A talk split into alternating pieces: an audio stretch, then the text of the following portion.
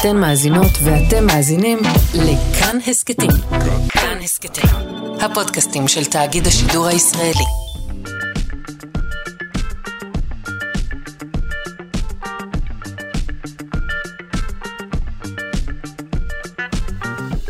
שלושה שיודעים.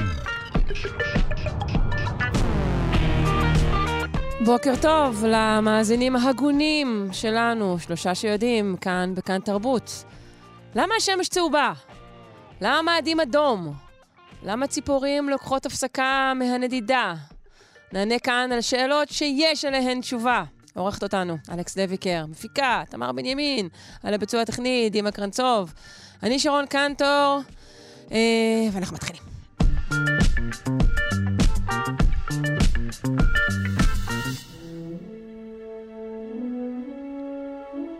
היום הוא יום השוויון האביבי, 21 אה, במרץ, אה, וביום הזה אה, נקבע גם יום הצבע הבינלאומי. כן, יש יום כזה, יום הצבע הבינלאומי, בו כולנו מוקירים את הצבעים שסביבנו.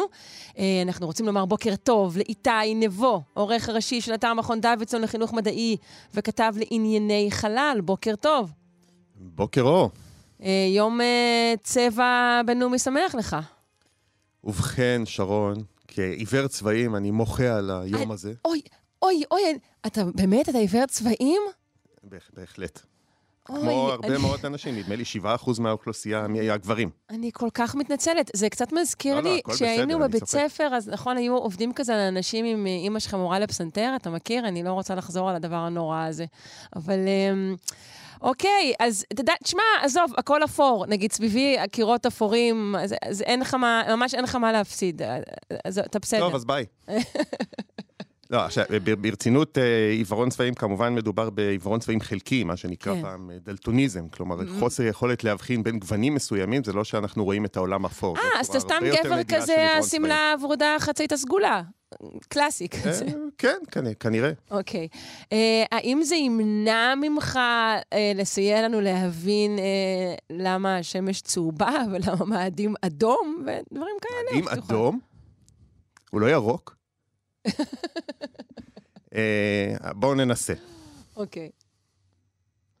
אז כן, נתחיל בשמש. השמש נתחיל בשמש. היא, היא, היא באמת צהובה, או שהיא בכלל לבנה ונראית לנו בעין צהובה? אה, או שהיא בכלל שחורה. אפשר להגיד שהיא באמת צהובה, לא. אוקיי. קודם כל, השמש פולטת באמת את כל הספקטרום של, אה, של אורכי הגל, כלומר, היא למעשה לבנה מבחינה טכנית. אוקיי. אה, היא פולטת את כל הצבעים, כולל אלה שאנחנו לא רואים, כמו על סגול ותת אדום, הרבה תת אדום, כי זה החום של השמש. ואת כל האור הנראה שביניהם, מהאדומים ועד הסגולים האנרגטיים יותר. Mm-hmm. אבל היא לא פולטת את כולם במידה שווה. והשמש שלנו היא באמת פולטת יותר צהוב מאשר הצבעים האחרים, ולכן יש לה אה, גוון צהבהב כשמסתכלים עליה מהחלל. Mm, אוקיי. Mm, okay. אה, ולפעמים היא נראית לנו יותר אדומה, נכון? למה זה קורה? אה, שוב, נכון, יש כל מיני, לא כל מיני גוונים שלה לאורך, ה, לאורך היום. כן, הסיבה שה, שה, שהאור של השמש משתנה לאורך היום, היא לא קשורה לשמש עצמה, אלא למשקפיים שאנחנו מסתכלים דרכם. ואני מתכוון לאטמוספירה שלנו. אה, האטמוספירה מפזרת את אה, אור השמש בצורה מסוימת. אה, למעשה היא מפזרת יותר מהר את הגלים הקצ... הארוכים יותר, הכחולים, למשל, לכן ביום השמיים נראים לנו כחולים, אבל כשהשמש קרובה יותר לאופק, כלומר בזריחה או בשקיעה, אז חלק יותר גדול מהאור שלה עובר דרך שכבה יותר עבה של אטמוספירה, וככל שהגלים הכחולים מתפזרים, נשארים יותר הגלים הירקרקים והאדומים, ולכן אנחנו מקבלים אותה בגוון יותר אדמדם. אוקיי, mm, בסדר. זה לא, לא גורע מהרומנטיקה של עזרת ושעות, חס וחלילה. לא, להפך, זה גם תלוי, אגב, בזיהום האוויר, באבק, באטמוספירה, בעוד uh, גורמים כן, כאלה. שזיהום אוויר ואבק דווקא, נכון, הם דווקא עשויים להביא לשקיעות מרהיבות יותר, זה נכון? אה, נכון, בדיוק מהסיבה הזאת, שהם מפזרים יותר את הכחול ואנחנו נשארים עם עוד יותר אדום. הבנתי. טוב, יתרונות וחסרונות. Uh, תגיד, מהו התהליך שנקרא, אבל פליטת גוף שחור, שהטעה אותי בהקשר של השמש? אה, קרינת גוף שחור זה למעשה הקרינה שכל גוף פולט כתלות בטמפרטורה שלו.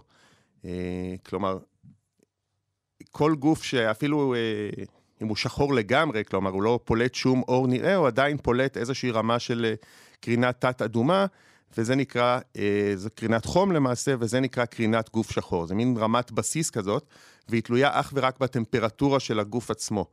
Mm. גם okay. אוקיי. השמש שלנו כמובן יש לה פליטה כזאת. השמש למעשה היא אה, כור גרעיני, מה שנקרא הפוך, כלומר הוא לא מפרק אטומים אלא מאחה אטומים, מתיך אטומי אה, מימן ליצירת הליום. אה, זה התהליך שמתרחש גם בפצצת מימן, אבל כאן בקנה מידה הרבה הרבה יותר גדול, וככה היא מייצרת את האנרגיה שלה. למעשה כל הכוכבים מייצרים ככה אנרגיה. אבל uh, יש להם טמפרטורות שונות, לא לכולם יש טמפרטורות כמו של השמש שלנו, ולכן יש להם גם צבעים שונים. Mm, אוקיי. הם תלויים בטמפרטורה שלהם. Uh, דווקא uh, באופן קצת מצחיק, הכוכבים הכחולים יותר, אלה שנראים בטלסקופים חלחלים יותר, הם החמים ביותר, והאדומים הם הקרירים ביותר, הפוך מהברזים באמבטיה למשל. שוב, למה זה קורה? תסביר לנו. זה תלוי בגודל של הכוכבים ובטמפרטורה שלהם. יש כוכבים שהם יותר חמים, ולכן הם פולטים יותר קרינת גוף שחור, והם ייראו לנו יותר קרובים לקצה הכחול של הספקטרום, או mm. הסגול אפילו. אוקיי. Okay. והכוכבים הפחות חמים, הפחות לוהטים, ייראו לנו אדמדמים. אז אם כבר הזכרנו כוכבים אדמדמים, בואו נדבר על מאדים, אה, שנראה אדמדם אה, גם סתם לעין שמסתכלת עליו אה, בשמיים ללא שום עזרים. אה, נכון, מאדים ייראה אדמדם גם למי שידרוך עליו כשזה יקרה יום אחד, וכמובן מאדים הוא כוכב לכת, הוא לא כוכב, הוא לא פולט כן. את האנרגיה הזאת כמו הכוכבים שדיברנו עליהם, שהם למעשה שמשות. Mm-hmm. הסיבה שמאדים הוא אדום זה פשוט כי הוא החליד. הוא החליד. מה, כן, מאדים הכיל שפכו עליו הרבה מים? ו... היו על מאדים מים, בהחלט, mm-hmm. עד לפני בערך שלושה מיליארד שנה היו עליו הרבה מים נוזלים. אבל אם תסתכלי על מאדים בטלסקופ מספיק חזק, את תראי שגם היום הכתבים שלו לבנים, כלומר, יש שם קרח. והמים שיש על מאדים ושהיו על מאדים גרמו להחלדה, התחמצות של, התחמצנות של תחמוצות, של ברזל, ליצירת התחמוצות האדמדמות של חלודה, והסלעים של מאדים והקרקע שלו מכילה הרבה מאוד תחמוצות ברזל, ולכן הוא אדמדם. אז פשוט צריך לכנות אותו הכוכב החלוד. אני לא יודעת למה זה לא תפס. כן, אולי המילה חלד מקורה ב... באנשי המאדים שהביאו לכאן את השפה שלהם. אוקיי, okay, uh, תגיד, אם כבר אנחנו בצבעים, בעצם הסיבה שהשמיים כחולים, לפחות נראים לעינינו כמובן כחולים, מה היא? אז כמו שאמרנו קודם, זה בעצם תלוי בפיזור האור אה, של השמש באטמוספירה שלנו. בגלל שהאטמוספירה מפזרת יותר את אורכי הגל הכחולים, אז ביום השמיים נראים לנו כחולים יותר. אה, ואחר כך אה, הם נראים יותר אדמדמים כשהיא מתקרבת לאופק. Hmm, אוקיי. שהיא מפזרת יותר, שהאטמוספירה מפזרת יותר ויותר מהגלים הכחולים שלה, ואנחנו נשארים עם האדומים. הבנתי. תגיד, איך הצבע של, הכ... הצבע של הכוכבים הרי, הרי משתנה כשהם, כשהם נעים אה, הרחק מאיתנו. הדבר הזה סייע בעצם להבנת התפשטות היקום? אה, כן, הבנת התפשטות היקום למעשה מבוססת על אה, גלקסיות, לא על כוכבים בודדים. וכאן נכנסת תופעה מעניינת שנקראת הסחה לאדום, שהיא קצת דומה מבחינה כן, פיזיקלית לאפקט דופלר. כן. אפקט דופלר זה מה שקורה, הדוגמה הכי נפוצה זה כשאנחנו שומעים אמבולנס מתקרב, והתדר של הצפירה שלו נשמעת לנו, נשמע לנו אחר כשהוא מתקרב אלינו וכשהוא מתרחק מאיתנו. כמו כזה... כן, כאילו לא רק הווליום, אלא, אלא גם כאילו התו שלו משתנה. נכון, וזה נובע מכך שכשעצם מתקרב אלינו, אז הקרינה שהוא פולט נראית לנו יותר צפופה, התדירות שלה יותר גבוהה. כלומר, הגלים, אנחנו קולטים אותם יותר אה, בתדירות גבוהה, וכשהוא מתרחק, אז התדירות יורדת. וזה גם הפוך אם אנחנו מתקרבים או מתרחקים לעצם שהוא אה, נייח. על העיקרון הזה למשל עובד גם אה, מד המהירות של הלייזר, של שוטרים, שהם מודדים את החזר הקרינת הלייזר שהם שולחים אל המכונית שלנו, והם יכולים לדעת אם אנחנו אה, מאיצים, מתקרבים אליהם או מתרחקים מהם, וכמובן את המהירות שלנו לחשב. אותו דבר אפשר לראות כשמסתכלים על גלקסיות מאוד רחוקות, אנחנו יכולים לראות, ראה את זה אסטרונום בשם וסטוס לייפר, שהצבע שלהם למעשה משתנה, הוא קצת זז לכיוון האדום. כלומר, אותו הרכב שאמור להיות, אה, נניח, אה, אורך גל אה, צהוב, הוא פתאום קפץ ונהיה יותר אדמדם. הוא הבין מזה שזה לא שההרכב של הגלקסיה אחר, אלא שהגלקסיה פשוט נעה הרחק מאיתנו במהירות מאוד מאוד מאוד גבוהה. Mm, אוקיי. ואסטרונום אה, מפורסם אחר בשם אדווין האבל, זה שעל שמו אה. הטלסקופ המפורסם, אה, הוא הסתכל על אה, מידת ההסחה לאדום של הרבה מאוד גלקסיות שהתחילו למדוד אז, אנחנו מדברים על אה, שנות ה-20 של המאה שעברה, זאת אומרת לפני בערך 100 שנה, והוא ראה שככל שהגלקסיה רחוקה יותר מאיתנו, ככה המהירות שלה גבוהה יותר. כלומר, הוא מצא ממש מתאם יפה, אפשר לראות את זה על אה, גרף, בין המרחק של גלקסיות למהירות, ואז הוא הבין שלמעשה אנחנו יושבים בתוך מין איזה בלון שהוא מתנפח. כלומר, ככל שמשהו רחוק יותר, הוא מתרחק מהר יותר, אז אפשר להבין שהם התחילו פחות או יותר מאותה נקודה. וזאת הייתה אחת מנקודות המפתח של תיאוריית המפץ הגדול. שהראו שהיקום בעצם מתפשט, ואם הוא מתפשט, זאת אומרת שהוא התחיל מאיזשהו מקום את ההתפשטות הזאת. אה, היה, היה ויכוח על זה, נכון? אה, לפני, לפני שהוא הגיע למסקנות האלו, בשנות ה-20, היה אה, ויכוח גדול על העניין הזה. אה, כן, אבל הוויכוח הגדול הוא פחות על העניין של התפשטות היקום, זה היה טיפה יותר מאוחר. הוויכוח הגדול היה על השאלה אם אה, שביל החלב הוא גלקסיה רגילה, או שהוא למעשה היקום כולו. כלומר, אם יש גלקסיה אחת ביקום, שהיא שביל החלב שלנו, או שאנחנו רק אחת מהרבה גלקסיות אחרות. אוקיי, ואיך האבל בעצם אה, ניצח, אפשר לומר, בוויכוח הזה? אה, התשובה לזה היא לא קשורה כל כך לצבעים, היא קשורה למדידת מרחקים. זה כבר קשור למצאו סוג מסוים של כוכבים משתנים שהם משמשים מין צייני מיקום ביקום. כלומר, אפשר למדוד, להעריך לפיהם את המרחקים של עצמים מסוימים ביקום, כי הם פולטים אור, הם מהבהבים למעשה בתדר קבוע.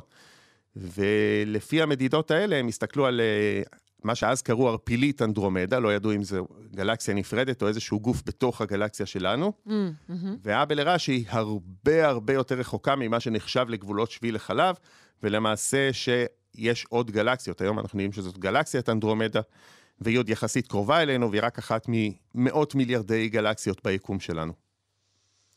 יפה, אה, בסדר, למדנו לא מעט על צבעים. אני חוזרת רגע למה שהגדרת כ- כעיוורון צבעים חלקי, אה, כי זה מסקרן אותי מאוד. יש צבע שלמיטב ידיעתך אתה לא רואה בכלל? זה לא שאני לא רואה, כמו שאני לא תמיד יודע איזה צבע הוא איזה. למשל, אם תראי לי חולצה כחולה וחולצה סגולה, אני אראה שהן לא אותו דבר, אבל אני לא יודע מי הכחולה ומי הסגולה. Mm, אוקיי, וממה זה נובע?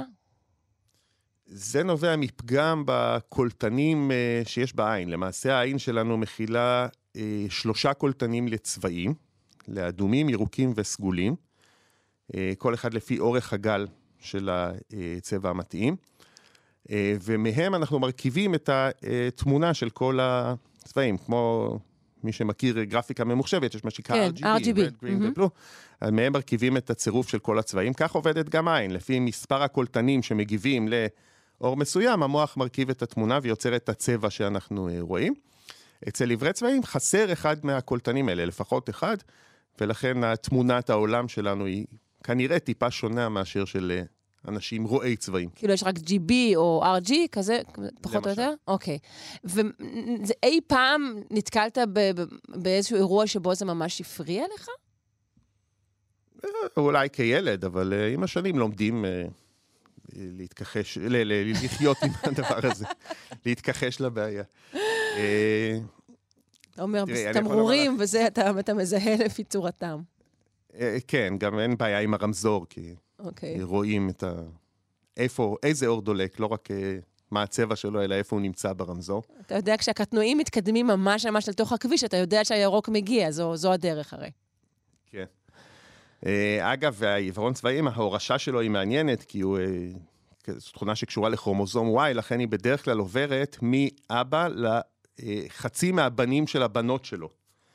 ואכן, לפי הסטטיסטיקה, גם אה, סבא שלי היה עיוור צבעים, אבל הוא התכחש לזה עד יומו האחרון, והמשיך לטעון בתוקף שהצבעים שהוא רואה הם הנכונים. אני חייב להגיד שהוא צדק, אגב. כן. אה, בימינו היו אומרים לו, אוקיי, בומר. אה, בסדר גמור. איתי, אני מאוד מודה לך אה, על השיחה הזו. איתי נבו, עורך ראשי של אתר מכון דוידסון לחינוך מדעי וכתב לענייני אה, חלל. תודה. שיהיה לכולנו יום צבע שמח ויום שוויון שמח, שיהיה שוויון אמיתי, זה הכי חשוב. נכון, גם בין אלו שרואים את כל הצבעים וגם אלו שרואים רק את חלקם. תודה, ביי. בוקר טוב.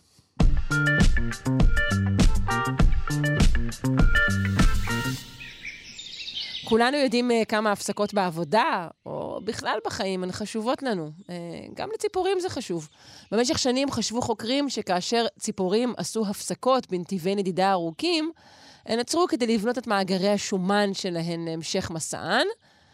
אבל כעת, מחקר חדש מביא סיבה חדשה. נפנה ליונתן מירב, צפר בחברה להגנת הטבע. בוקר טוב. בוקר טוב. אה, אנחנו מדברים על ציפורים נודדות. אה, קודם כל בואו נזכיר מהו המרחק הגדול ביותר שעשויה לעבור אה, ציפור נודדת במסע. אז השיאנים מדברים על מעל עשרת אלפים קילומטר פר מסע פעמיים בשנה. אין הרבה שעושות מרחקים כאלה, אבל הממוצע הוא 4,000-5,000 קילומטר למסע. זה גם כן לא רע.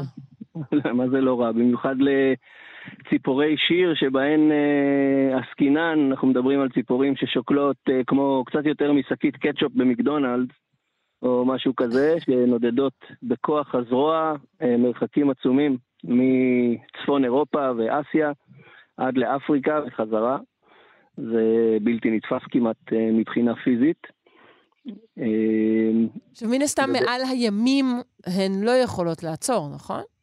נכון, אה, באמת אה, ציפורים שעושות, למשל באזור שלנו, את החצייה של הים התיכון, אה, מדרום אירופה לצפון אפריקה, מדובר במעוף ישיר של עשרות שעות לפעמים, 40 שעות, וכן, עצירה מעל הים פירושה בעצם מוות. כן. אז איפה, איפה הן נוטות לעצור?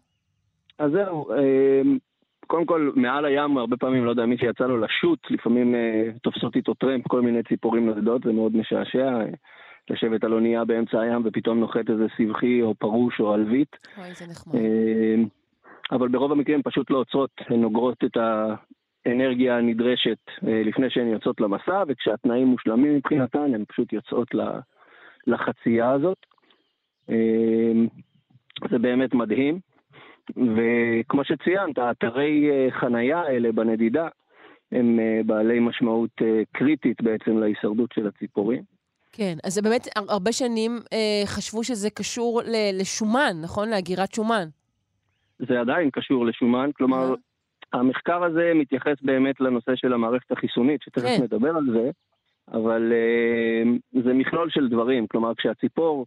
נודדת, עושה את המעוף האקטיבי הזה למרחקים ארוכים, היא בעצם מכלה את כל מאגרי האנרגיה שלה, גם את השומן שהיא צברה לפני כדלק זמין, אה, גם את החלבונים, אפילו ברמה של אה, שרירים, זה עד לרמת השרירים ממש. אה, ולכן החשיבות שהן עוצרות בעצם, הן ממלאות את כל המצברים, והמחקר הזה בעצם בחן את האספקט שמעבר לעלייה ביחידות האנרגיה עצמן, כלומר, עצרתי, עכשיו אפשר לדמיין תחנת דלק או rest stop כזה אה, בארצות הברית, הן בעצם עוצרות, ממלאות מצברים. אה, ומה שהיה מעניין פה, שלמדו בעצם, המחקר נעשה על אי שנקרא הלגולנד בים הצפוני, ששייך לגרמניה, אה, ובחן ציפורי שיר באותו אתר, שזה אתר עצירה מאוד מאוד חשוב, ופשוט לכדו את הציפורים האלה מספר פעמים, לפעמים מספר פעמים ביום, ולפעמים לאורך מספר ימים, ולקחו להם דגימות דם ובדקו בעצם אה, אה, אלמנטים שקשורים למערכת החיסון, mm-hmm.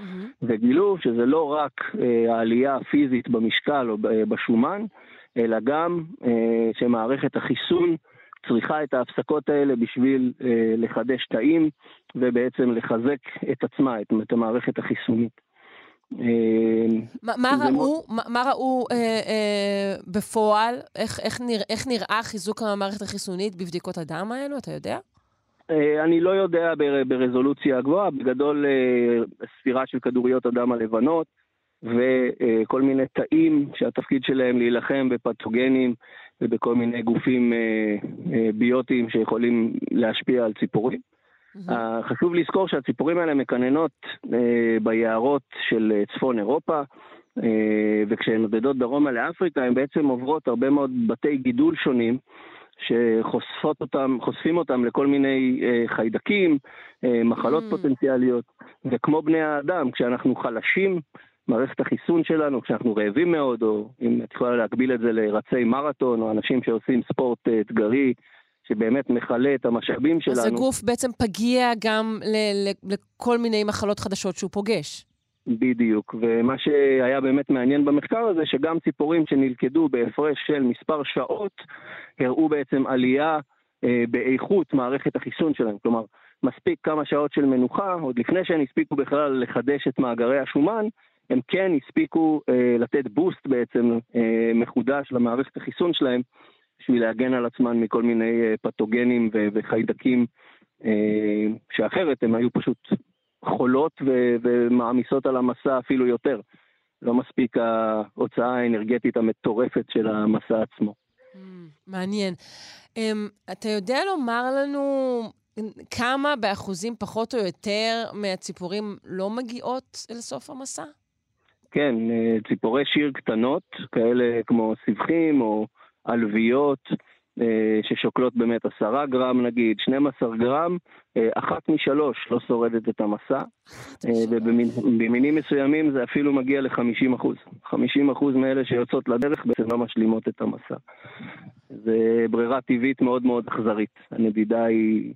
אבל מי שכן מצליח גם להגיע לאזורי החריפה באפריקה, גם להעביר שם את החורף וגם לנדוד חזרה לאזורי הכינון, זה מישהו עם גנטיקה מאוד מאוד חזקה שצריך להשאיר בתוך המערכת. אז uh, ברירה טבעית קשוחה, אבל יש לזה סיבה, וסיבה טובה. כלומר, המסע הוא גם הכרחי כשלעצמו כדי להיות בסביבות שהן אה, אה, נעימות וטובות יותר אה, לגידול צאצאים, וגם הוא הכרחי גנטית, כך הוא כך משתבח המין בעצם? בדיוק, בדיוק. מדובר, שוב, הטריגר לנדידה, כשהציפורים יוצאות לנדידה מלצורך העניין צפון אירופה, כשמגיע הסתיו, אז uh, הטריגר לנדידה הוא לא בהכרח טמפרטורה. כלומר, זה לא שפתאום נהיה קר ואז מינות המזון יורדת, אלא הדבר הראשון, הגורם הראשון זה אורך שעות היום. ציפורים צריכות בעצם מספיק שעות יום בשביל למלא את התצרוכת האנרגטית שלהם, וברגע שהימים מתחילים להתקצר, הציפורים מבינות שהן חייבות לעוף דרומה בעצם למקומות בהם אורך היום מספק להם את מה שהן צריכות. אמ, אז זו הסיבה בעצם שהן עוזבות את האזורים האלה. טמפרטורה זה לא תמיד פקטור. כן, אה, וטוב, אנחנו רואים אה, בשנים האחרונות כל מיני שינויים אה, בעקבות שינויי האקלים, גם קשיים חדשים, נכון? שינויים בעונות. בהחלט. אנחנו רואים שציפורים, שוב, עוד קצת מוקדם להגיד, ברור לגמרי שאנחנו נמצאים במשבר אקלים, וברור לגמרי שהמשבר הזה גורם לבעלי חיים בכלל ולציפורים בפרט אה, לשנות את אורחות החיים שלהם ולסגל הרגלים חדשים. אנחנו רואים שציפורים מקצרות את נתיבי הנדידה, שעיתוי הנדידה במינים מסוימים משתנה קצת. אה, זה כמובן מחייב עוד קצת אה, מחקר ועוד כמה שנים, אבל אנחנו בהחלט רואים ש... משבר האקלים גם במקרה הזה לא, לא מבשר טובות אה, לטבע, וציפורים נאלצות לעשות שינויים מהר מכפי שהן היו צריכות לעשות את זה באבולוציה תקינה. אה, לצערנו גם זה, גם פה אה, משבר האקלים גובה ויגבה מחירים. כן, ובינתיים אנחנו מזכירים להסתכל למעלה, לשמיים, אה, לראות את הציפורים במעופן. לגמרי, אנחנו בשיא עונת הנדידה גם בדיוק, פה בישראל. כן. אה, אני נמצא באילת עכשיו, יש לנו אירועי צפרות בינלאומיים בשבועיים הקרובים, באמת? כולל מרוץ, מרוץ אלופי הנדידה. אה, שזה מרוץ מדהים של החברה להגנת הטבע, שקבוצות של צפרים אה, מכל העולם מגיעות לפה ומנסות לזהות כמה שיותר מיני ציפורים אה, בפרק זמן נתון. אנחנו, ישראל בכלל ואזור אילת בפרט, זה אימפריה של ציפורים נודדות, ואנחנו מחכים להן, שהן עולות עכשיו מאפריקה חזרה לאזורי הכינון אה, הצפוניים. זה קורה ממש עכשיו, אנחנו בשיא. כן, כן. אה, אז אתה אומר בשבועיים הקרובים, באזור אילת. אה, טוב, טוב לדעת. אני מאוד מודה לך, יונתן מירב, צפר בחברה להגנת הטבע. יום טוב ו- ותקופת נדידה טובה לך. תודה רבה, ואביב שמח לכולם. חלקות חקלאיות שנמצאו בחולות קיסריה הן ככל הנראה, הפיתוח הראשון של חקלאות חול בהיסטוריה האנושית. נפנה לפרופסור יואל רסקין, מהמחלקה לגיאוגרפיה וסביבה באוניברסיטת בר אילן. בוקר טוב. בוקר אור. ברכות על הגילוי. אה, אה, תודה, אנחנו עובדים על זה כבר כמה שנים. אה, כן, אבל רק עכשיו זה יצא אלינו, אה, קהל ההדיוטות. אה, כן. אנחנו רוצים קודם כל להבין מהי בכלל אה, חקלאות חולות, איך היא שונה אה, מחקלאות שאנחנו מכירים, אם בכלל. וכמו ש... כן, כמו שאנחנו מכירים בחוף הים, המים אה, מתנקזים מאוד מהר בתוך החול, יש מלא חללים בין גגרי החול. אין אה, חומרים שיכולים להזין את, את הצמח בתוך החול, ולכן אה, האדם הקדום תמיד נמנע מלפתח חקלאות בשטחים חולים, מה עוד שהחול גם נע ברוח. כן. בצדק. אה, כן, בהחלט. לכן המקום הזה נחשב כשטח שולי, אה, או שטח אה, בור. ורק אה, במאה העשירית אנחנו מוצאים עדות למפעל של פיתוח שטחים חולים במישור החוף. לא רק בקיסריה דרך אגב, גם בחולות פלמחים יבנה, וכנראה גם בחולות זיקים מדרום לאשקלון, אה, נעשו מאמצים עצומים להפוך את החול הנקי למרחב חקלאי. לפני זה- שנשמע זה איך ש- זה נעשה, בעצם כן. למה? הרי יש ממזרח אה, לחולות הללו אה, אדמה שהיא אדמה פורייה וטובה. למה לאדם להיאבק עם החול? אז זו שאלה מעניינת, ואנחנו גם כן אה, עוסקים בסוגיה הזו. ומה עוד שבמאה העשירית, בתקופה האסלאמית הקדומה, לא היה איזשהו משהו מאוד אה, משמעותי בארץ מבחינת אה, שגשוג כלכלי, או ההפך, או של בדיחה כלכלית, שצריך לעשות שינוי גדול. יש פה איזושהי יוזמה מאוד מאוד ייחודית, וזה מה שהופך את הנושא הזה לקצת מסתורי. אה, טוב, אולי זה היה מין מה- יוזמה מדעית כזאת. גם היום הרי אנחנו עושים כל מיני דברים שלכאורה אה, הם לא בהכרח כדאיים במבט ראשון.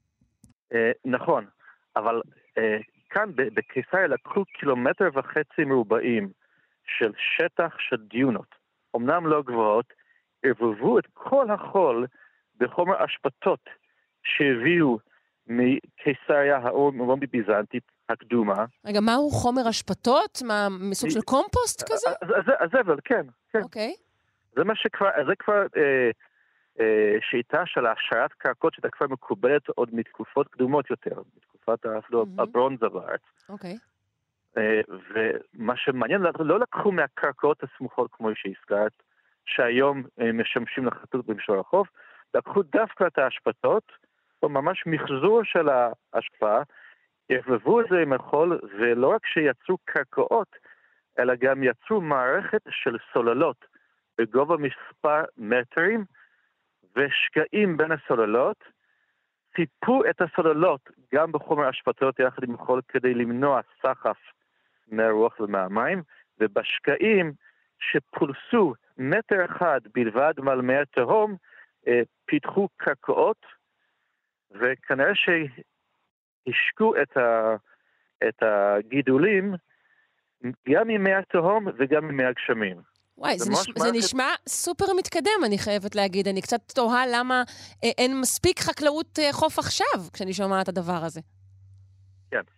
גם, גם, גם אני יש את השאלה הזו, ובעצם כמה, מה שקרה בארץ, ההתפתחות של החקלאות בחול, בגוש קטיף פיתחו חקלאות- חקלאות בחול, אה, כנראה בגלל אילוץ אה, של מיקום ההתיישבות, לא בשטחים שהייתה בהם התיישבות או חקלאות ערבית, אה, והיום החולות נחשבים כמו זהב, כי החול הוא בעצם התשתית של הקרקע, הוא בעצם השלד של הקרקע. כמו שיש לנו עצמות, אז גם אה, כיום לפתח בצורה אנושית קרקע, לוקחים חול, ואז אפשר לערבב לו, להוסיף לו אה, נוטריאנטים, אה, חומרים אה, דקים, שיכולים גם ל- לצבור את הנוטריאנטים, כל, אחד, כל מקום לפי, לפי הצורך. כן. אבל עד לפני כמה עשרות שנים, אה, אף אחד לא נגע בחול. אה, העבודה הזו שתיארת אה, נשמעת לי כמו עבודה אדירה. דיברת על שינוע ועל בניית סוללות. אה, כמה, כמה זמן לקח להקים דבר כזה? אז אנחנו כרגע בתהליך של מיפוי מדויק על בסיס צילומי רחפן של, של השטח, ומהחישוב הגס שעשינו עד עכשיו, נפחי החול שהוזזו ועורבבו יחד עם האשפתות, ועל בסיס איזושהי אה, הנחת יסוד שאדם יכול להזיז בערך חמש טון של, של אדמה או חול, לא משנה מה, ביום, אז להערכתנו לקח כמיליון ימי עבודה לבנות את המערכת הזו. מיליון ימי עבודה, וואו, כן. אני מקווה שקיבלו uh, שכר הגון ו- ותנאים. Um, אילו גידולים uh, גודלו שם? אוקיי, okay, זו גם שאלה גדולה, ולכן גם היססנו קצת לפרסם את, ה, את הידיעה הזו, כי אנחנו לא יודעים. אנחנו לא מוצאים שום שרידים של הגידולים, כי חומר אורגני מתפרק מאוד מהר, ודאי שבאזור שסמוך לחוף, איפה שיש המון אה, אה, מליחות וגם אה, פעילות אה, ביולוגית, אבל אנחנו מניחים שגידלו שם ירקות. כי אנחנו לא מוצאים סימנים של שורשים בתוך הקרקע, שורשים שנרקבו. אה, בתקופה האסלאמית הייתה דעיכה בגידול של היין אה, במרחב, ויש כיום בפורטוגל, בצפון הפורטוגל, אה, שטח שהוא כמעט אחד לאחד ממה שאנחנו מצאנו, שעד היום פעיל. Mm, ושם okay. מגדלים מגוון של סוגי של ירקות, קישואים, תפוחי אדמה, בצלים, ומוכרים את הירקות כירקות, uh, לא בדיוק אורגניים, ירקות uh, כפריים uh, בצד הדרך. וזה נעשה בערך, בטכניקה דומה לזו שתיארת? כן, ממש, אותו, ממש אחד לאחד. Mm. אותם גבהים של סוללות, הקרקע היא מטר מעל פני הים, רק שם השטח הוא סמוך לחוף האטלנטי, חוף, אזור מאוד פעיל מבחינת רוחות, והם מאשרים את הקרקע לא באשפתות מערים קדומות, אלא מסיוויד. אה, מאצות? מאצות, אוקיי. כן. יש להם איזשהו, אה, אירוע מסורתי שהם יוצאים לים, בחוף, אוספים את הסיוויד, מייבשים אותו, ואז מערבבים אותו עם החול. אוקיי, okay, על פניו נשמע מעט יותר uh, בריא מאשר אשפתות. איך כן. ידעתם לתארך uh, את, ה, את הממצא הזה? כי הרי אני, אני, אנחנו פה הכרזנו שככל הנראה מדובר בעדות הקדומה ביותר לחקלאות כן. מהסוג הזה. אז איך okay. אוקיי. נעשה התיארוך? אוקיי, okay. אז א', יש את התיארוך של אזור המחקר שלנו, שנעשה בשתי שיטות. אחת השיטה הארכיאולוגית, על בסיס הממצא הארכיאולוגי, אנחנו יכולים לתת את טווח הגילים, שזה בין המאה העשירית למאה ה-12. אנחנו לא, ואנחנו משתמשים בשיטה נוספת, היא שיטה שמאוד מקובלת בגיאולוגיה, שיטה שמובילה, דוקטור נעמי, נעמי פורט במכון הגיאולוגיה בירושלים, שאפשר לתארך מתי גרגר חול שקע ונקבר. אה, וואו, גיל איך? הגלות האחרונה, okay. אוקיי. זה תהליך קצת מסובך ומבוסס על קרינה טבעית שיש בסביבה שמשפיעה על השריג של האלקטרונים בתוך גגר הקוורץ. אז בתהליך די ארוך מנקים את החול ואז מודדים את האנרגיה שהצטברה בתוך הגגר של הקוורץ. וואו. ולפי מדידה מקבילה של הקרינה שקיימת כיום בחול, אפשר לתארך את אה, כמות האנרגיה שהצטברה, ובהתאם לקצב של השטף הקרינה שקם היום, מגיעים להערכת גיל של כפלוס מינוס 10 אחוז. והאם העובדה שהשתמשו כאן באמת בחומר אשפתות שכלל, אני לא יודעת, חרסים, מטבעות, זה גם כן סייע לתיארוך? כן, כן. מטבעות בעבר היו בשטח, אבל נאספו על ידי אספנים במשך השנים. היה די ידוע לשדות ים, אנשים באזור בשדות ים, שאפשר לאסוף מטבעות, אבל אני מצאתי שם מטבע שהיא אה, מתקופה הרומית. אז כל מה שנמצא הוא בעצם קדם אה, לתקופה שהייתה שם פעילות. כי מצאנו מעט מאוד שרידים שמעידים על הפעילות החקלאית, אלא רק שרידים של הבנייה של, המערכת. כי כל הסוללות שמקיפות את החלקות החקלאיות הן מצופות בכיסוי של כ-70 אחוז חרסים, שיש, כמו שאמרת, אפילו מטבעות, פסולת תעשייתית מקיסריה הרומית והביזנטית. והיה שימוש עצום בפסולת שהעיר הקדומה יותר, העיר המפורסמת של אה, קיסריה מריטימה, הרומית והביזנטית בעצם ייצרה והניחה בעצם לדורות טוב, אה, מדהים. אז נזכיר שוב, אה, מדובר בחלקות חקלאיות אה, שנמצאו בחולות קיסריה, והם כנראה הפיתוח הראשון של חקלאות חול. בהיסטוריה האנושית. אני מודה לך מאוד על השיחה המרתקת הזו, פרופ' יואל רוסקין, מהמחלקה לגיאוגרפיה וסביבה באוניברסיטת בר אילן. יום טוב. גם לך. ביי. להשתמע.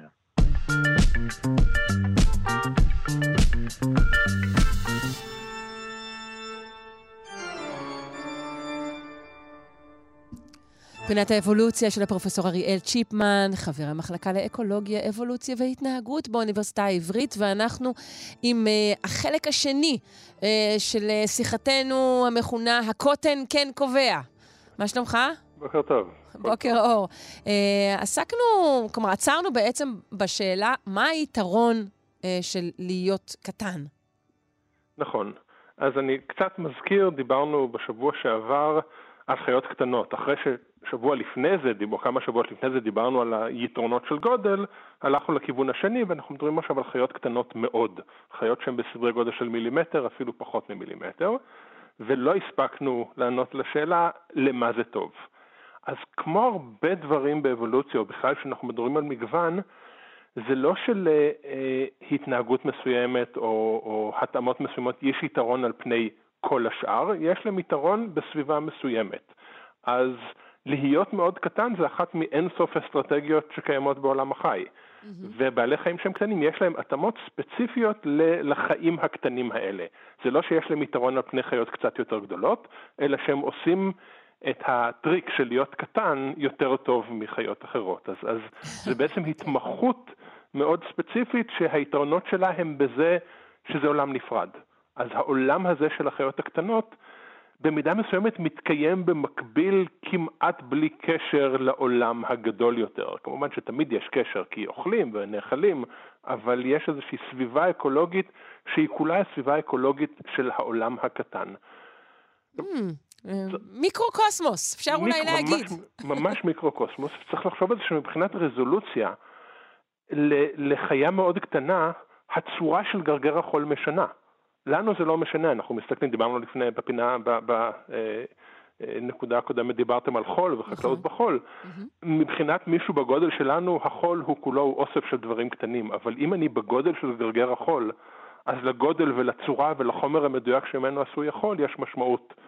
ולכן ההתאמות הן ברמה של איך מסתדרים שם. אז, אז עולם החי הזעיר הזה נמצא בעצם בין, בין גרגרי החול, בין גרגרי האדמה? אז עולם החי הזה נמצא בכמה מקומות, הוא נמצא גם בים וגם במים מתוקים בקרקעית, אז מתחת לקרקעית הים, אבל לא עמוק מתחת לקרקעית, אלא בסנטימטר או שניים הראשונים של קרקעית הים.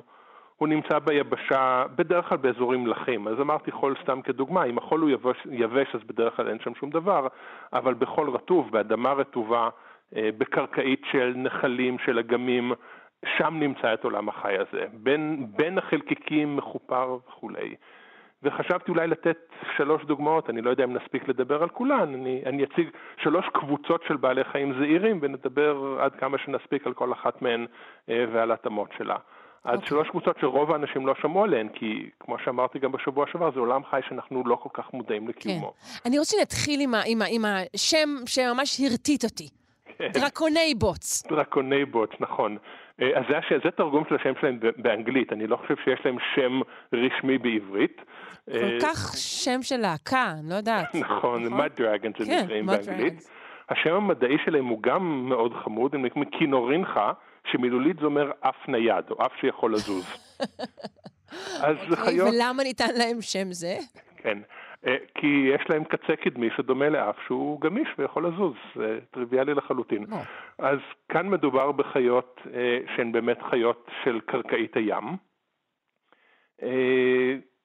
שוב, בגודל של מילימטר, הגוף שלהם עשוי מ-12 או 13 טבעות, שבקצה הקדמי יש מעין חרטום כזה שיכול לזוז ולהתחפר בחול. עכשיו, כל החיות האלה ניזונות מחיידקים. כלומר, הן ניזונות מדברים יותר קטנים מהן. בהרבה מקרים אה, הן ניזונות מחיידקים שבעצמם מפרקים דברים גדולים יותר. אז יש כאן איזושהי היררכיה של פירוק. Mm. אה, אז הקבוצה הזו היא קבוצה מאוד קטנה, לא רק בגודל, גם במגוון, יש בסך הכל כמה מאות מינים, לא יודעים עליהם הרבה. אה, אני יכול לומר שאני אישית אף פעם לא ראיתי אותם, ראיתי תמונות שלהם בספרים וקראתי עליהם, אבל לא, לא יצא לי אף פעם לראות אה, דרקון בוץ אמיתי. אבל זו, זו קבוצה שהחיים שלהם, בדיוק כמו שתיארתי קודם, חיים בתוך גרגרי האדמה מתחת לקרקעית הים. כשהם ניזונים מתוצרי פירוק ומהמפרקים של העולם שסביבם. ובתוך זה תורמים למחזור ורענון של כל המערכת האקולוגית. אז לכאורה קטנים ולא חשובים, אבל כל השלב, כלומר השלב האחרון בחיים של אורגניזם זה כשהוא מתפרק, והרכיבים שלו חוזרים למערכת. אז הכינורינכים נמצאים שם, הדרקוני הבוץ. אוקיי, okay, בוא נעבור לדוגמה נוספת. אה, אז עוד קבוצה קצת יותר מוכרת, התולעים הנימיות, נמטודות.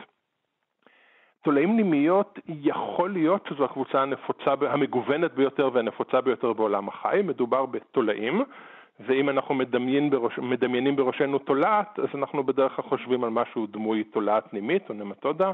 כן, אם אתה אומר ו... תולעת, אנחנו מדמיינים תולעת. כן. נכון, אז תולעת קטנה, ארוכה, דקה, קצה קדמי ואחורי מחודד, בלי טבעות, אז הם לא כמו תולעי הבוץ השלשולים שאנחנו רואים היום בבוקר. אה, אלא בלי טבעות קטנים וזהירים, וגם להם, בגלל שכולם נראים אותו הדבר, אז אנחנו באמת בעצם לא יודעים הרבה על המגוון שלהם. קשה מאוד להבדיל ביניהם במבט ראשון, וההבדלים ביניהם בעיקר מולקולריים, והם נמצאים בכל מקום. הם, אם אני אקח עכשיו דגימת בוץ ואשים אותה מתחת למיקרוסקופ, אני אמצא בה תולעים נימיות, בוודאות. אם אני אקח דגימה של קומפוסט, אז היא תהיה מלאה לחלוטין בתולעים נימיות. וגם אולי בתוך חללים פנימיים? גם בתוך חללים פנימיים יש תולעים נימיות שהן טפיליות. אה, הרבה מה, מהתולעים שאנחנו מכירים, התולעים שיש לילדים לפעמים, הן שייכות לקבוצה הזו של תולעים נימיות. ייתכן שבתוכנו כרגע, אנחנו המאזינים לך, כולנו, יש תולעים כאלו. לא ייתכן, בסבירות גבוהה. אוקיי. לכולנו בכל מקום יש איזשהו ציטוט מפורסם שמופיע בכל ספר, שאם, בכל ספר זואולוגיה, שאם ניקח את, נ, נפרק את כל העולם, נוריד את כל החומר ונשאיר רק את התולעים הנימיות, אנחנו נמשיך לראות את קווי המתאר של הכל, בגלל שהתולעים הנימיות נמצאות בכל מקום. ציטוט מאוד יפה. וואו. אוקיי. Okay. וגם הן, ברובן הגדול, אלה שנמצאות באדמה, בין הגרגרים וכולי, יש להם תפקיד בפירוק. כשתפוח נופל מהעץ ונרקב, מה שעושה את השלב האחרון של הפירוק זה אותם תולעים נימיות שנכנסות ואוכלות את החיידקים שפירקו את הרקמות של התפוח. אז יש גם להם, לתולעים הנימיות, תפקיד מרכזי. אה, בסדר, אנחנו למינים נוספים אה, נידרש בשבוע הבא, בסדר? אנחנו נעבור כבר לנושא אחר. אוי, אני כל כך אוהבת את היצורים הקטנים.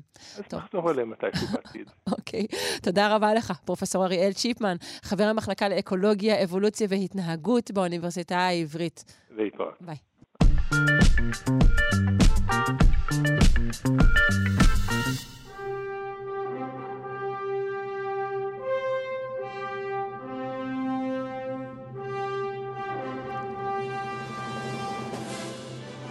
הזכרנו שאנחנו ביום השוויון האביבי, ופינת אה, גיבורי העל שלנו, אה, גם היא אה, תהיה אביבית. נפנה לאבנר מירב, פרשננו לענייני גיבורי על ואומן מצחק. בוקר טוב. בוקר טוב, שרון. בוקר אור. יש לנו כן. uh, גיבורי על שיש בהם uh, uh, כוח uh, חיות אביבי, לתפיסתך? ודאי, ודאי. את יודעת, אביב, זה, יש לנו... Uh, צמיחה ופריחה והתחדשות ושליטה בצמחים וכוח המחשבה. אה, לא, אבל יש לנו אה, גיבורי על שעושים את זה, או, או נבלי על שעושים את כל העניין הזה של אה, חיבור מאוד מאוד רציני עם הטבע.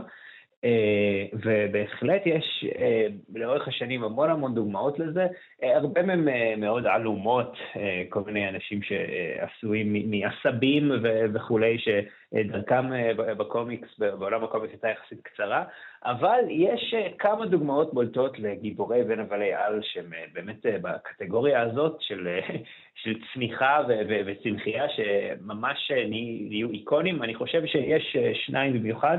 אחת, זו פויזן אה, אייבי היא נקראת, היא אה, נבלית אה, של בטמן, אפילו זכינו לראות אותה במסך, על המסך הגדול בסרט בטמן ורובין, אומה טורמן גילמה אותה. דוקטור פמלה אייזלי, שהוזרקו לה כל מיני רעלים ניסיוניים והפכו אותה לנבלית שמסוגלת לתקשר עם הצמחים, והיא נהיית כל כך אובססיבית לגבי צמחים וצמחייה שהם יותר חשובים לה מבני האדם, והיא באמת, כדרכם של פעילי איכות סביבה, אומרת שבני אדם הרסו את העולם, אבל רגע, רגע, כמובן... אתה, אתה, אתה בעצם רומז שאולי דמותה אה, משמשת להוקעה אולי של פעילי סביבה? יש, יש, זה משעשע, כיוון ש, שבאותו הסרט, אז היא מנסה להציל את הצמחים, הנבל השני, שבגילומו של ארנולד שוורצנגר, מנסה להתערער את העולם, אה, או להקפיא את העולם, ומי שאנחנו בידו זה המיליארדר. זהו, מי ביים את הסרט? טראמפ? אני מנסה להבין. שום אחר. אה, אז אה, כן, אז יש באמת, זה קצת, כמובן זו הקצנה, אבל כן, יש איזשהו משהו לפעמים שלוקחים בעצם מטרה שהיא טובה. והופכים את הבן אדם שמייצג אותה לבאמת רע. אה, אבל דווקא הדמות הזאת של פויזן אייבי, עם השנים כמובן שבהתחלה, כמו ש... כדרכם של נבלי קומיקס, היא הייתה מאוד חד צדדית, היא רוצה שכל בני אדם ימותו וכל הצמחים אה, אבל עם השנים, כשהשנים התקדמו והדמות היותר נהייתה מורכבת, אה, אז נוספו לה אלמנטים של, של גיבורים, של, של גיבורה, והרבה מאוד קונפליקטים, ואפילו לאחרונה היא נהייתה אחת מהדמויות הלהטבקיות הדומיננטיות. אז אה, דווקא היו בה צדדים שהתחילה רע 100%, אבל בסוף הפכו אותה להרבה יותר מורכבת ומעניינת, אה, וזו דמות שבהחלט אה, היא מאוד מאוד פופולרית גם, מכל מיני סיבות, אבל בהחלט זו דמות שהיא גם, גם מאוד ייחודית בנוף, כי, כי אין יותר מדי, כפי שנראה, אין יותר מדי דמויות שבאמת מתקשרות עם הטבע והצליחו להביא את, האלמנט הזה לתוך העולם של גיבורי על, ולשרוד ולהישאר מאוד פופולריים. אה, וזה מצחיק, כי כאילו היא אצל DC קומיקס, שהם אה, בדרך כלל מאופיינים בקווים יותר קודרים ואפלים, ואצל מארוול, שהם בדרך כלל יותר כלילים וכיפים אה, תפיסתית, אז יש לנו את גרוט, שגרוט הוא פשוט עץ מדבר. להבדיל, כן? כן? אין פה איזושהי אידיאולוגיה עמוקה או פילוסופיה שמנחה אותו, את הדמות, הוא פשוט הוא עץ מדבר. התחיל בתור נבל, בסרט שומרי הגלקסיה הציגו אותו כגיבור, והוא נהיה מאוד מאוד פופולרי. במיוחד בגרסתו הקטנה, יש איזה שלב שהוא אה, כאילו צומח מחדש, אם כבר אנחנו מדברים על אביו, ונהיה ממש תינוק עץ כזה חמוד, שנהיה באמת, אה, אחד, אני חושב שאחד ממכניסי הכסף הגדולים מבחינת מרצ'נדייז אה, למרוויל. היה תקופה שלהמון אנשים היה מעין עציץ כזה של גרוט שרוקד. אחד הדברים שמעניינים בגרוט זה שבעצם אמנם הוא עץ וכל מה שהוא אומר זה I am גרוט, או אני הוא גרוט בתרגום לעברית. לא, לא, לא צריך הרבה יותר כדי להצליח, אתה יודע, לא, ב, לא בתרבות פופ וגם לא בפוליטיקה אולי. פשוט צריך לחזור על איזשהו משפט, וזהו, עד שזה תופס. אז כן, אבל, אבל העניין הוא שכאילו בעולם של הקומיקס הוא לא באמת אומר אני הוא גרוט, הוא, הוא מדבר את השפה שלהם, שלאוזן שלא מכירה את השפה, כל משפט נשמע כאילו אומרים אני הוא גרוט. אה, ואגב, וין דיזל שדיבב אותו בקולנוע, אה, קיבל עשרות מיליוני דולרים על להגיד את המשפט הזה שוב ושוב ושוב, וגם אם אני לא טועה, הוא אמר אותו במשהו כמו 15 שפות שונות להפצה בינלאומית. אה, אז, אבל זה משעשע, אבל כאילו, אני חושב שמישהו פעם עשה את החישוב שמבחינת דיבוב של כמות מילים פר מיליונים, הוא שבר כל שיא אפשרי בהקשר הזה, כי באמת כל מה שהוא אומר זה I am Groot, למעט פעם או פעמיים שבו הוא אומר We are Groot. אה, אז זה באמת אה, מאוד מעניין. אז גם זאת דמות אה, רעה במקורה, דמות של נבל. אה, במקור גרוט היה רע, אבל היום הוא ממש לא. היום גרוט הוא דמות אה, אחד משומרי הגלקסיה, הוא דמות מאוד מאוד חיובית, לא, לא רק שהוא דמות אה, בצד של הטובים, הוא גם דמות מאוד מאוד חיובית. כאילו, יש בו משהו מאוד תמים, מאוד אה, חינני, אה, ובאמת, כאילו, אין... אין כן, לפעמים הוא עושה דברים שהם יכולים להיחשב רעים, אבל בסך הכל הוא באמת אה, דמות מאוד אהובה וחיובית כיום. זה ממש מדהים איך אתה מביא לנו פעם אחר פעם את, ה, את הכוח באמת, אה, לא יודעת, של פוליטיקת הזהויות ובכלל של תפיסת האחר, איך הדבר הזה משתקף אה, בתוך אה, עולם אה, גיבורי העל והקומיקס, שכאילו מי שהיה רע, היום הוא מעניין, אולי לא הבנו אותו בעצם. אני אגיד לך יותר מזה, זה התחיל בעולם של גיבורי העל, או היה דומיננטי הרבה יותר בעולם של גיבורי העל לפני שראינו את זה במיינסטרים. אה, המון המון דמויות אה, שפעם היו טובים היו טובים ורעים היו טובים, וכשבטלוויזיה עוד היו קאובויים אה, וילידים שהיה ברור מי טוב ומי רע, או שוטרים וגנבים, כבר בקומיקס התחילו לפרק את זה. עוד בשנות ה-60 היה את מגנטו, שהיה בעצם נבל על, אבל באמת במקור היה ניצול שואה יהודי, אז יש לו באיזשהו מקום הצדקה להיות מאוד כועס על העולם. אה, היו באמת כאילו דברים כאלה, אה, אה, יחסים בין גזעים ודמויות להטבקיות וטרנסיות וכל הדברים האלה קיבלו ייצוג בעולם, כיוון שהעולם של גיבורי העל הוא נתפס, היום כבר לא, אבל היה נתפס בזמנו כשוליים, במקום שאפשר להתנסות, או מקום שאפשר לעשות פה מדע בדיוני, או סתם בדיון אחר שהוא לא בהכרח מדעי, אז דווקא שם היו הרבה מאוד דברים מאוד מאוד פורצי דרך ופרוגרסיביים, הרבה לפני שראינו אותם במדיה אחרים. מרתק. אבנר מירב, פרשננו לענייני גיבורי על, תודה רבה לך, יום טוב. תודה לכם, יום טוב.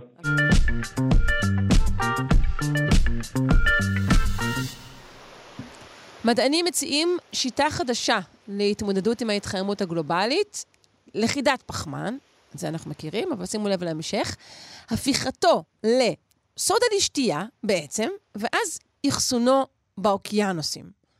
האם דייקתי? האם זה פתרון טוב, או, או שמא אנחנו מסתכנים כאן אה, בעוד אה, התערבות בטבע, שאולי אה, תביא אותנו שוב למקום טוב פחות. אנחנו רוצים אה, לשוחח על הפתרון הזה עם הדוקטור אייל וורגפט מהמחלקה למדעי הטבע באוניברסיטה הפתוחה. האם הוא כבר איתנו? אני איתכם. אה, נהדר. כן. שלום, בוקר טוב. בוקר אור. אה, אז אני חוששת שלא נכחת בדברי הפתיחה שלי. אה, אמ, בגדול, אם הבנו נכון, אנחנו מדברים על שיטה אה, להתמודד עם ההתחממות הגלובלית, שהיא לכידת פחמן, שזה אנחנו מכירים, ואז הפיכתו לסודה לשתייה, ואז אחסונו באוקיינוסים? האומנם? זה, זה, זה נשמע כמעט מופרך. זה אכן נשמע מעט מופרך. אני מודה שהאייטם הקטן ב-CNN לא, לא, לא חושף הרבה. אבל הרעיון הוא רעיון שקיים הרבה זמן, יש אפילו חברה שלצערי לא הצלחתי להיזכר בשמה אצלנו בפארק המדע ברחובות, שמתעסקת ב- ברעיונות דומים, של בעצם לכידה של פחמן דו-חמצני כמה שאנחנו מכירים אה, מלחים. של okay. אוקיי. אה, פחמן דו-חמצני. אז רגע, בוא, בוא, בוא נציג באופן עקרוני את הטכניקה של לכידת פחמן. בסדר גמור. תראו, האמת שמכיוון שמדובר בסודה לשתייה, שזה מוצר אה, ש... רובנו מכירים, קל לדמיין בעצם מה קורה פה. כשאנחנו מוסיפים סודה לשתייה, למשל, אני לא יודע, לפנקייק ביום שבת בבוקר, mm-hmm. הסודה לשתייה מגיב עם המים, או מגיב לפעמים עם איזשהו חומר קצת חומצי שאנחנו מוסיפים לבלילה שלנו, ומשחרר בועות קטנות של גז. כן. הגז הזה זה פחמן דו-חמצני, והגז הזה עושה את הפנקייק שלנו אה, שמנמני. אוורירי ו... יותר ו... ושמנמן. בדיוק, אוורירי ושמנמן, הסיבה שהוא אוורירי ושמנמן זה כי יש בתוכו פחמן דו-חמצני. כן. עכשיו, מה שמציע... אבל החומר אותה... הזה הוא חומר חזק. אנחנו מדברים על פנקייקים, אבל uh, כל מי שנכנס אי פעם לאתר של טיפים של ניקיונות יודע שהתשובה לכל השאלות היא סודה לשתייה. זה חומר רציני. אני, אני, אני לא יודע, אני פחות, אה, פחות בקיא בשתייה, בניקיונות ובשימוש בסודה לשתייה לניקיון. אבל בכל אה, זאת הוא יודע לעשות את מה שהוא יודע לעשות. Okay. אוקיי. יש גם... אה, מה שמציעים לעשות החברה שמוזכרת במאמר ב-CNN זה לעשות את הדבר ההפוך. זאת אומרת, בוא ניקח פחמן דו-חמצני מהאטמוספירה, ונלכוד אותו בתוך, אה, בתוך סודה לשתייה, בתור מלח כזה. נעשה בדיוק את המהלך ההפוך. Okay? עכשיו, כמו שאמרתי, זה רעיון שכבר הוצע ודובר ו- ונחקר, אני לא, לא נתקל בו בפעם הראשונה. איך, איך בעצם זה ייעשה? במה ישתמשו כדי לעשות את ה... הם, הם, לא, הם לא מפרטים. לדעתי, מה שהם הולכים לעשות, זה הם הולכים... ופה פה, פה מתחילים להיכנס סימני השאלה הגדולים, שבעצם אה, מטילים איזשהו צל גם על היעילות של התהליך הזה. אה, א', הם הולכים ללכוד את הפחמן הדו-חמצני מהאוויר, שזו משימה לא פשוטה בכלל. כי הוא, הוא פחמן דו-חמצני, אנחנו אמנם שומעים עליו הרבה, יש לו אפקט מאוד רציני, אבל יש מעט מאוד ממנו באוויר. יש בסך הכל 0.04% מכלל הגזים באוויר שלנו זה פחמן דו-חמצני. מספיק כדי לעשות הרבה בלאגן, אבל עדיין מעט מאוד. Mm-hmm. אז יש כאן אתגר הנדסי, איך אנחנו לוכדים את הדבר הזה. כן. ואחר כך יש עוד אתגר אה, של איך אנחנו בעצם לוקחים את הדבר הזה והופכים אותו למלח. המתקנים, ופה- ש... המתקנים שהיום כבר לוכדים אוויר, אה, אה, זה, הם, הם לא- מצליחים לקוד כמויות גדולות של, של פחמן לא. חמצני? או שזה לא, לא, זה לא, בטל לא. בשישים עד כמה שאני יודעת? נכון. מתקני הלכידה שיש היום הם מתקני לכידה קטנים. הם, ההשפעה שלהם העולמית היא, היא זניחה, בטלה ב-60, כמו שאמרת. אה, השלב הבא ברעיון שאנחנו מדברים עליו כאן, זה איך אנחנו הופכים את הפחמן הדו-חמצני שלכדנו למלח. ופה הם מזכירים שהם רוצים למקם את המתקנים שלהם בקרבת הים, ולכן, אם אני מבין נכון, הרעיון הוא להשתמש במלח מהים. אה, סודה לשתייה זה בעצם מלח של אה, סודיום וביקרבונט, צורון של פחמן, אז אני מניח שהמקור לסודיום, למלח, יגיע מהים. אה, זה הרעיון. ואז זה- בעצם, זה- בעצם זה ישוקע שוב בתוך, בתוך האוקיינוסים? כן, זה הרעיון שלהם. עכשיו, פה יש איזושהי בעיה, אה, שהיא בעיה מאוד אה, רצינית בכל מה שקשור ללכידה של פחמן, והיא שכדי לייצר מלח מהפחמן הדו-חמצני צריך להשקיע אנרגיה. ובעצם כל תהליך היום שמערב השקעה של אנרגיה, כמעט באופן אבסולוטי מערב גם שריפה של דלקים מאובנים ושחרור פחמן דו-חמצני לאטמוספירה. אה, כלומר, ייתכן שזה- שהתוצאה פה תהיה תוצאה שלילית? אני לא חושב שהתוצאה תהיה תוצאה שלילית, כי האנשים שעושים את החשבונות, האם התהליך הזה כדאי או לא, הם אנשים רציניים שיודעים להתעסק ב... ב... יודעת, חשבונות של כן. רווח והפסד. אבל יכול להיות רווח והפסד אנרגטי הרווח- אנחנו, אנחנו מדברים נכון, כרגע. נכון, מהמם. נכון, נכון. אבל יכול להיות ששורת הרווח פה היא בעצם יותר קטנה ממה שהכותרת המעט נוצצת אה, יכולה לגרום לנו להאמין. אני תמיד אוהב להמשיל את הסוג הזה של פתרונות, שבעצם אה, מחייב השקעה של אנרגיה, ל- לסלול עוד נתיב בשביל להתגבר על הפקק. כן, כן, במקום, אה, במקום, כן, במקום זה- לעודד זה- אה, תחבץ, כן, אוקיי. במ- במקום, במקום לשנות את ההרגלים ולהפחית פליטה. בואו בוא ניקח את הבעיה שאנחנו יוצרים וניצור איזשהו פתרון שיכול להיות מאוד מתוחכם ומאוד אלגנטי ומאוד יפה מבחינה כימית, אבל הוא עדיין פתרון שקצת אה, אה, מאלץ את השיטה בעזרת עצמה. אני מסכימה עם, איתך לחלוטין. אה, מה אבל יש פה. גם עוד בעיה, לא רק הסיפור של שורת הרווח האנרגטי שעשויה להיות מצומצמת, ו- וכמו שאמרת, גם הרבה, הרבה, מהומה במקום שינוי הרגלים, אלא שייתכן אולי אה, אה, שהאחסנה הזאת של, של הנתרן ביקרבונט של הסודה לשתייה בתוך האוקיינוסים, תהיה לה איזושהי השפעה שלילית מבחינה אקולוגית, לא? זה, תראי, זה, זה מהדברים שעל פניו נראים בסדר. אה, סודה לשתייה הוא מלח יחסית אינרטי, הוא לא איזה חומר מזהם במיוחד. אה, השאלה היא מה קורה כשמשחררים אותו בנקודה אחת בצורה מאוד מרוכזת באוקיינוס. אה, זה מחייב איזשהו סקר מאוד רציני של השפעה על סביבה. כיום, דרך אגב, לפי רוב האמנות, אי אפשר פשוט לבוא ולהשליך טונות של חומר זר אה, לא, ל, לים או לאוקיינוס, וטוב שכך. וטוב שכך, נכון. אה, מצד שני, צריך גם לא, לא, לא, לא למהר להשליך את הפתרון את- שיכול את הסודה להיות עם טוב. המים, כן. בדיוק, כן. אה, צריך לבדוק את הדברים, ואם יש שם פוטנציאל להיתכנות, אין, אין, אין, אין ברירה, אין לנו, אין לנו את האלטרנטיבה לא לבדוק אפשרויות. אה, נכון. אה, אם כי. כמו שאמרת, בעקיפין אולי, עצם בדיקת האפשרויות, חלקן אקזוטיות מאוד, באיזשהו אופן אה, מורידה או מסירה את הפוקוס מההתמודדות עצמה, אה, שזה עם, ה, עם הבזבוז ועם האפקט של אורח החיים שלנו כולו. תראי, אה, אידיאלית צריך לעשות את שני הדברים. מהמם. אני, אני מאמין ב, בהפחתת פליטות. אני חושב שזה ה, ה, מה שנקרא הפרי שתלוי נמוך על העץ. זאת אומרת, לפני שאנחנו מתחילים להביא סולם ומנוף ולטפס ולקטוף את ה... יאללה, בוא, בוא נלקט פחמן דו-חמצני מהשמיים עם כל מיני שיטות ככה מאוד מתוחכמות, בוא נעמוד רגע על הרגליים, נתכופף אולי טיפה ונקטוף את הפירות הנמוכים. כן. שזה להפחית פליטות. העלות של זה היא, היא נמוכה, אין שם הרבה צורך בפיתוחים מרהיבים, פשוט צריך לתת לזה את, ה, את הדעת ו... כן, זה אה, את מת, מתנגד לכל הדרושים. שיטת החשיבה האנושית של המאות האחרונות, אז זאת הבעיה המרכזית של זה, אני חושבת. מה שקורה פה הוא מתנגד להרבה דברים שראינו במאות השנים האחרונות. אנחנו עושים בעצם ניסוי ענק על האקווריום היחיד שיש לנו לחיות בו. אנחנו צריכים להתנגד לשיטות החשיבה אה, שהובילו אותנו לכאן. אה, אנחנו צריכים לתקן. יחד עם זאת, אני לא, אני לא אומר שצריך לפסול את כל הרעיונות שכינינו אותם פה אקזוטיים.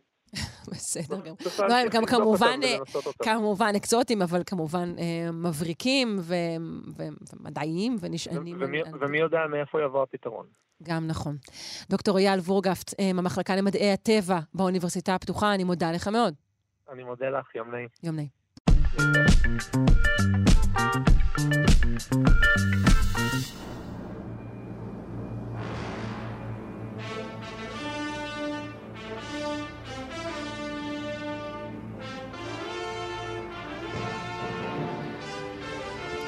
פינת התנ"ך של הדוקטור אילן אבקסיס, שדרן ההסכת דברי הימים על המקרא והמזרח הקדום. אילן, abc.co.il, בוקר טוב לך. בוקר טוב למאזינים ולך שרון, מה שלומך בבוקר מקסים זה? אמ, בסדר, אתה יודע, אה, אסל, באסל, יש הכל אה, בכלי שלי. אוקיי, אני לפני, לפני שעליתי לשידור שוחחתי ארוכות עם תמר, היא תעודד אותך בעקבות הדברים שאמרתי לה. כן? אבל, כן, כן, אבל לפני הפינה אני רוצה לתקן טעות קטנה. בפעם שעברה שאמרתי שירדן מתחיל ליד שדה אליעזר, הכוונה היא כמובן כמובן לשדה נחמיה, כמה קילומטרים צפונה משם. אתה יודע כמה פניות קיבלתי לגבי זה? אה, כן, ואפילו אחד המאזינים מהם צברו פנה על אליי, מאזין האולפנים. מסור, שאני לא אנקוב בשמו, כי לא ביקשתי את רשותו, שיסב את תשומת ליבי לפליטת הפה הזאתי, אז אני מתנצל, שדה נחמיה לא שדה אליעזר. הם לא רחוקים, אבל זה שדה נחמיה. בסדר גמור. כן. אה, היום אבל אנחנו עם, אה, עם הקדשה לנבואה אה, ככלל, נכון?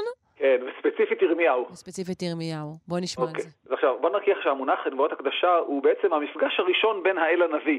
זה המפגש שבו האל הטיל על אדם מסוים, אה, שאנחנו לא יודעים למה הוא נבחר, אבל אה, זו ההחלטה, הוא הטיל עליו את מסע הנבואה, ונבואות וגם הקדשה האדם הכי... עצמו עוד לא יודע את זה, נכון? זה, לא זה, תמיד האדם, זה כן, הבום הגדול. לא יודע, הולך, הולך, הולך, פתאום טאק, זה נופל עליו. ונבואת ההקדשה הכי מוכרת כמובן היא של משה רבנו בסנה שבוער ואיננו עוקל. אה, עכשיו בואו נראה אגב לפני ירמיהו, בואו נראה מה נמסר לנו על ירמיהו בפתיחת הספר שלו, ממש ממש לפני נבואת ההקדשה. כתוב דברי, דברי ירמיהו בן חלקיהו מן הכהנים אשר בענתות בארץ בנימין, אשר היה דבר אדוני אליו פה זה כאילו הפתעה שנפלה עליו, בימי יאשיהו בן עמון מלך יהודה ב-13 שנה למונחו, והיא בימי יהויקים בן יאשיהו מלך יהודה עד תום ה-12 שנה לצדקיהו בן יאשיהו מלך יהודה, עד גלות ירושלים בחודש החמישי, זה כמובן חורבן המקדש. עכשיו, מה אנחנו לומדים מהכותרת? שאביו היחיד הוא היה כהן, שהוא גר בענתות בארץ בנימין, היום זה הכפר ענת על יד פסגת זאב בצפון ירושלים, תראי עד כמה ירושלים התפשטה מאז.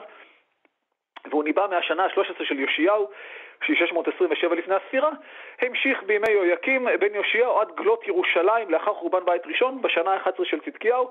הגיע מהספר ירמיהו יודע שהוא המשיך לנבא גם אחרי חורבן ירושלים קצת קצת, והנה דבר אדוני לנביא, תחילת הנבואות הקדשה, שימי לב מה כתוב, ויהי דבר אדוני אלי לאמור, בטרם אצרך בבטן ידעתיך, ובטרם תצא מרחם מקדשתיך, נביא לגויים נתתיך.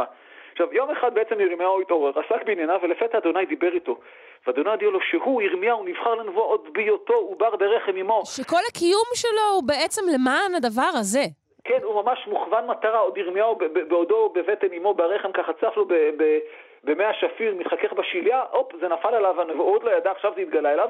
והוא לא סתם נביא, הוא נביא לגויים, כלומר לעמים, לא רק לעם ישראל, ולכן בספר עצמו יש סדרת נבואות באמת מרשימה על אומות העולם, ושימי לב לתגובת ירמיהו ויאמר, ואומר, והוא מביא את זה בגוף ראשון, אהה אדוני אלוהים, הנה לא ידעתי דבר כי נער אנוכי. ויאמר, אדוני אלי, אל תאמר נער אנוכי, כי על כל אשר יש לכך תלך, ואת כל אשר עצבך תדבר. אל תירא מפניהן, כי איתך אני להצילך נאום אדוני. עכשיו ירמיהו בעצם, לא האמין למשמע אוזניו. מה זה לא מתאים לו כל התיק הזה? הוא יודע כן, מה זה להיות נביא. בעברית של ימינו. זה, זה עזב אותי באימא שלך. ממש ככה, והוא ניסה להתחמק בטענה שהוא נער צעיר, והוא לא, לא, לא, לא יודע לדבר בכלל. זה ממש מזכיר את משה רבנו, שגם ניסה לחמוק וגם טען לקשיי תקשורת. עכשיו, אדוני דחה את טענות ירמיהו, דף אותן, ירמיהו ילך לאן שאדוני יאמר לו ללכת, ויגיד מה שאדוני יאמר לו להגיד. וירמיהו, שהבין דבר או שניים בנבואה, הוא ידע שמדובר במש- במשימה כפויה טובה, בה הוא יהיה אה, בודד ונרדף, מושפל, מדוכא, וממש ממש לא מתאים לו כל הבוג'רס הזה. והנה אדוני הרגיע אותו ואמר לו שלא ידע כי הוא אדוני יהיה איתו ויציל אותו. אה, אני אינני יודע באמת עד כמה ירמיהו השתכנע, בהמשך הספר יש כמה תלונות באמת נוגעות ללב של ירמיהו על סבלו הרב, ועל מנת לחזק את דבריו, אדוני ביצע פעולה סמלית. שימי, שימי לב, וישלח אדוני את ידו ויגע אל פי, זה מזכיר קצת את ישעיהו, כן. ויאמר אדוני אליי, הנה נתתי דבריי בפיך, ראי הסקדתיך היום, היום הזה, על הגויים ועל הממלכות, לנטוש ולנטוץ ולהעביד ולהרוס, ולבנות ולנטוע. עכשיו, אדוני נגע... יש לי שאלה. כן. אה, יכול להיות שכל המטרה של הסירובים האלה, כי אנחנו רואים את הסירובים האלה של הנביאים לא אחת, יכול להיות שהמטרה של המספר המקראי היא כדי להביא שם איזה עוד רגע של הוכחה, של נס לחיזוק העסק? אה, לא בהכרח, לא בהכרח. לדעתי אפילו זה יכול להיות שזה ניסיון לראות, לראות את, לבחון את הנחישות של הנביא מול אדוני, כי, כי אנחנו מצפים מהנביא ש, שיהיה צנוע, שלא יקפוץ על המשימה, ככה ש, שירתע, שיעשה את זה... Mm, שירתע מכוח. שירתע מכוח, בדיוק. כמו מנהיג אה, דגול של ממש, אוקיי. אה, לא, אני לא מכיר מנהיג שנרתע מכוח, אגב, הרי הוא הולך להיות מנהיג בשביל הכוח, אין דבר כזה מנהיג, ש... זה, זה יפה באגדות, אבל לא במציאות. כן? עכשיו, עכשיו שימי לב שאדוני נגע בשפתי הנביא, הוא בעצם נתן לו בפיו את דבר האל באופן סמלי. והנה הגדרת תפקיד של ירמיהו, הוא מופקד על הגויים, על העמים הכוונה, גוי בתנ"ך זה עם, לא, לא, לא, לא, לא, לא יהודי, mm-hmm. והוא צריך להרוס וגם לבנות. וירמיהו קיבל את המינוי באופן רשמי, והנה כבר אדוני מסר לו את הנבואה הראשונה, ושימי לב, ויהי דבר אדוני אליי לאמור. מה אתה רואה ירמיהו? והוא אמר, מקל שקד אני רואה. אדוני הראה לירמיהו חפץ ושאל אותו מה זה. ירמיהו זיהה את החפץ נכונה, זה מקל, כלומר ענף שקד. אה, ברור שיש פה מסר, אבל לא הוא מסר, והנה התשובה, ויאמר אדוני אליי, היטבת לראות, כי שוקד אני על דברי, על דברי לעשותו. ירמיהו זיהה נכונת החפץ, ויש פה משחק מילים בין שקד ושוקד. כן. אדוני שוקד על דברו לעשות, ולאחר הצלחת המבחן הראשון, הגיע המבחן השני. הביא דבר אדוני אליי שנית לאמור, מה אתה רואה? מה אתה רואה? ואומר, סיר נפוח אני רואה, ופניו מפני צפונה. חפץ השנוי יפיע, וירמיהו זיהה נכונה שמדובר בסיר נפוח ופניו צפונה. השאלה היא כמובן, מהו סיר נפוח? עכשיו, יש פרשנים שמסבירים שמדובר בסיר רותח, נפוח מהבועות של הרתיחה, שזרבוביתו פונה לכיוון צפון, או שהידיד שלו פונה צפונה, או כל דבר אחר שקשור לסיר רותח, ואיכשהו נמצא בכיוון צפון. לדעתי הפירושים הללו שגויים, אני דוגל בגישה לפי המדובר בצמח. הצמח הוא מה שאנו קוראים סירה קוצנית, סירה כן. קוצנית שנתלשה ממקומה, שרוח ניפחה וגלגלה לכיוון צפון. Mm-hmm. כך או אחרת, ברור שמה שחשוב פה זה, כיוון, זה הכיוון צפון, והנה הסבר מפי אדוני, אה, ויאמר אדוני אליי, והנה ביטוי מאוד מאוד מוכר, מצפון תיפתח הרעה על כל יושבי הארץ. ומיד מגיע הפירוט, כי הנני קורא לכל משפחות מלוכות צפון הנאום אדוני, ובאו ונתנו איש כסאו פתח שערי ירושלים, ועל כל חומותיה סביב, ועל כל ערי יהודה, ודיברתי משפטי אותם על כל רעתם אשר עזבוני, ויקטרו לאלוהים אחרים, וישתחוו למעשה ידיהם. ממלכות הצפון תגענה על ירושלים, יטילו עליה מצור, ובמשתמע יחריבו את ירושלים וערי יהודה, ולאחר החורבן אנשי יהודה ישפטו על חטאיהם, במקרה הזה עבודת אלילים. עכשיו, אה, שרון, שרון שימי לב שיש פה שינוי תפיסה מעניין. מי שיעניש את עם ישראל זה לא אדוני, כלומר, זה כן אדוני, אבל זה לא באופן ישיר, אלא באמצעות אומות העולם. אומות העולם הם כלי ביד האל על מנת להעניש או לגמול לעם ישראל, וזה מעניין, כי יש פה פתרון בעצם לשאלה שהציקה לאנשי הדור ההוא. הרעיון הבסיסי הוא שהאל שלנו הוא הכי חזק והכי גדול. אז איך ייתכן שעובדי אלילים, שלא בטוח שאלילים קיימים בכלל, מנצחים את עמו האהוב של אדוני אלוהי ישראל? מה, יכול להיות שאלילים חזקים מאדוני? לא, זה לא ייתכן הרי. אז כיצד מיישבים את הסתירה הזאת? כלי, כלי, כלי שלו, הם בעצם כלי שלו. בדיוק, זה לא שאלילים חזקים מאדוני, כי הם לא ממש קיימים, אלא שאדוני בחר את אומות העולם לשמש כשליחיו עלי אדמות, ולכן אדוני לא יוריד איזה מכה כמו מכות מצרים ויעניש את העם, אלא ישלח עם צפוני כלשהו שיעניש את אנשי יהודה ותושבי ירושלים. עכשיו ירמיהו אה, שמע את תפקידו והבין שטוב לא יצמח לו מזה, אז אדוני ממש ממש מיהר לעודד אותו, כתוב ואתה תאזור מותניך, וקמת ודיברת אליהם, את כל אשר אנוכי אצווך. אל תחת מפניהם, פן אחיתך לפניהם. שימי לב, כגודל העידוד, אנחנו מבינים את גודל החשש של ירמיהו. ואני הנה נתתיך היום לעיר מבצר ולעמוד ברזל ולחומות נחושת על כל הארץ, למלכי יהודה, לשריה, לכהניה ולעם הארץ. זה שכבת האצולה. ונלחמו אליך ולא יאכלו לך, כי אני איתך נאום אדוני להצילך. אתה ירמיהו תהיה נושא הבשורה, אתה לא תפחד, אתה תהיה עיר מבצר, אתה תהיה עמוד ברזל, אתה תהיה חומת נחושת מול שליטי ארץ יהודה. הם ינסו אבל הם לא יגברו עליך, אל תשכח ירמיהו, אני אדוני איתך להצילך. עכשיו, המשך הספר מלמד שירמיהו נזקק לא מעט לעידוד האלוהי הזה באמת, אה, ושבזמן בזמן אמת ירמיהו היה נביא שנוא, נביא רדוף, נביא מוכה, נביא בזוי, נביא מושפל. טוב, אף אחד לא רצה לשמוע את הדברים האיומים שהיה לו להגיד, אה? ממש, ועוד יותר, לאחר שהתברר שהוא צדק לאורך כל הדרך, הם שנאו אותו עוד יותר. והנה משפט הסיום שרון, ולמרות הסבל בימי חייו, הרי נעשה לו צדק בדיעבד.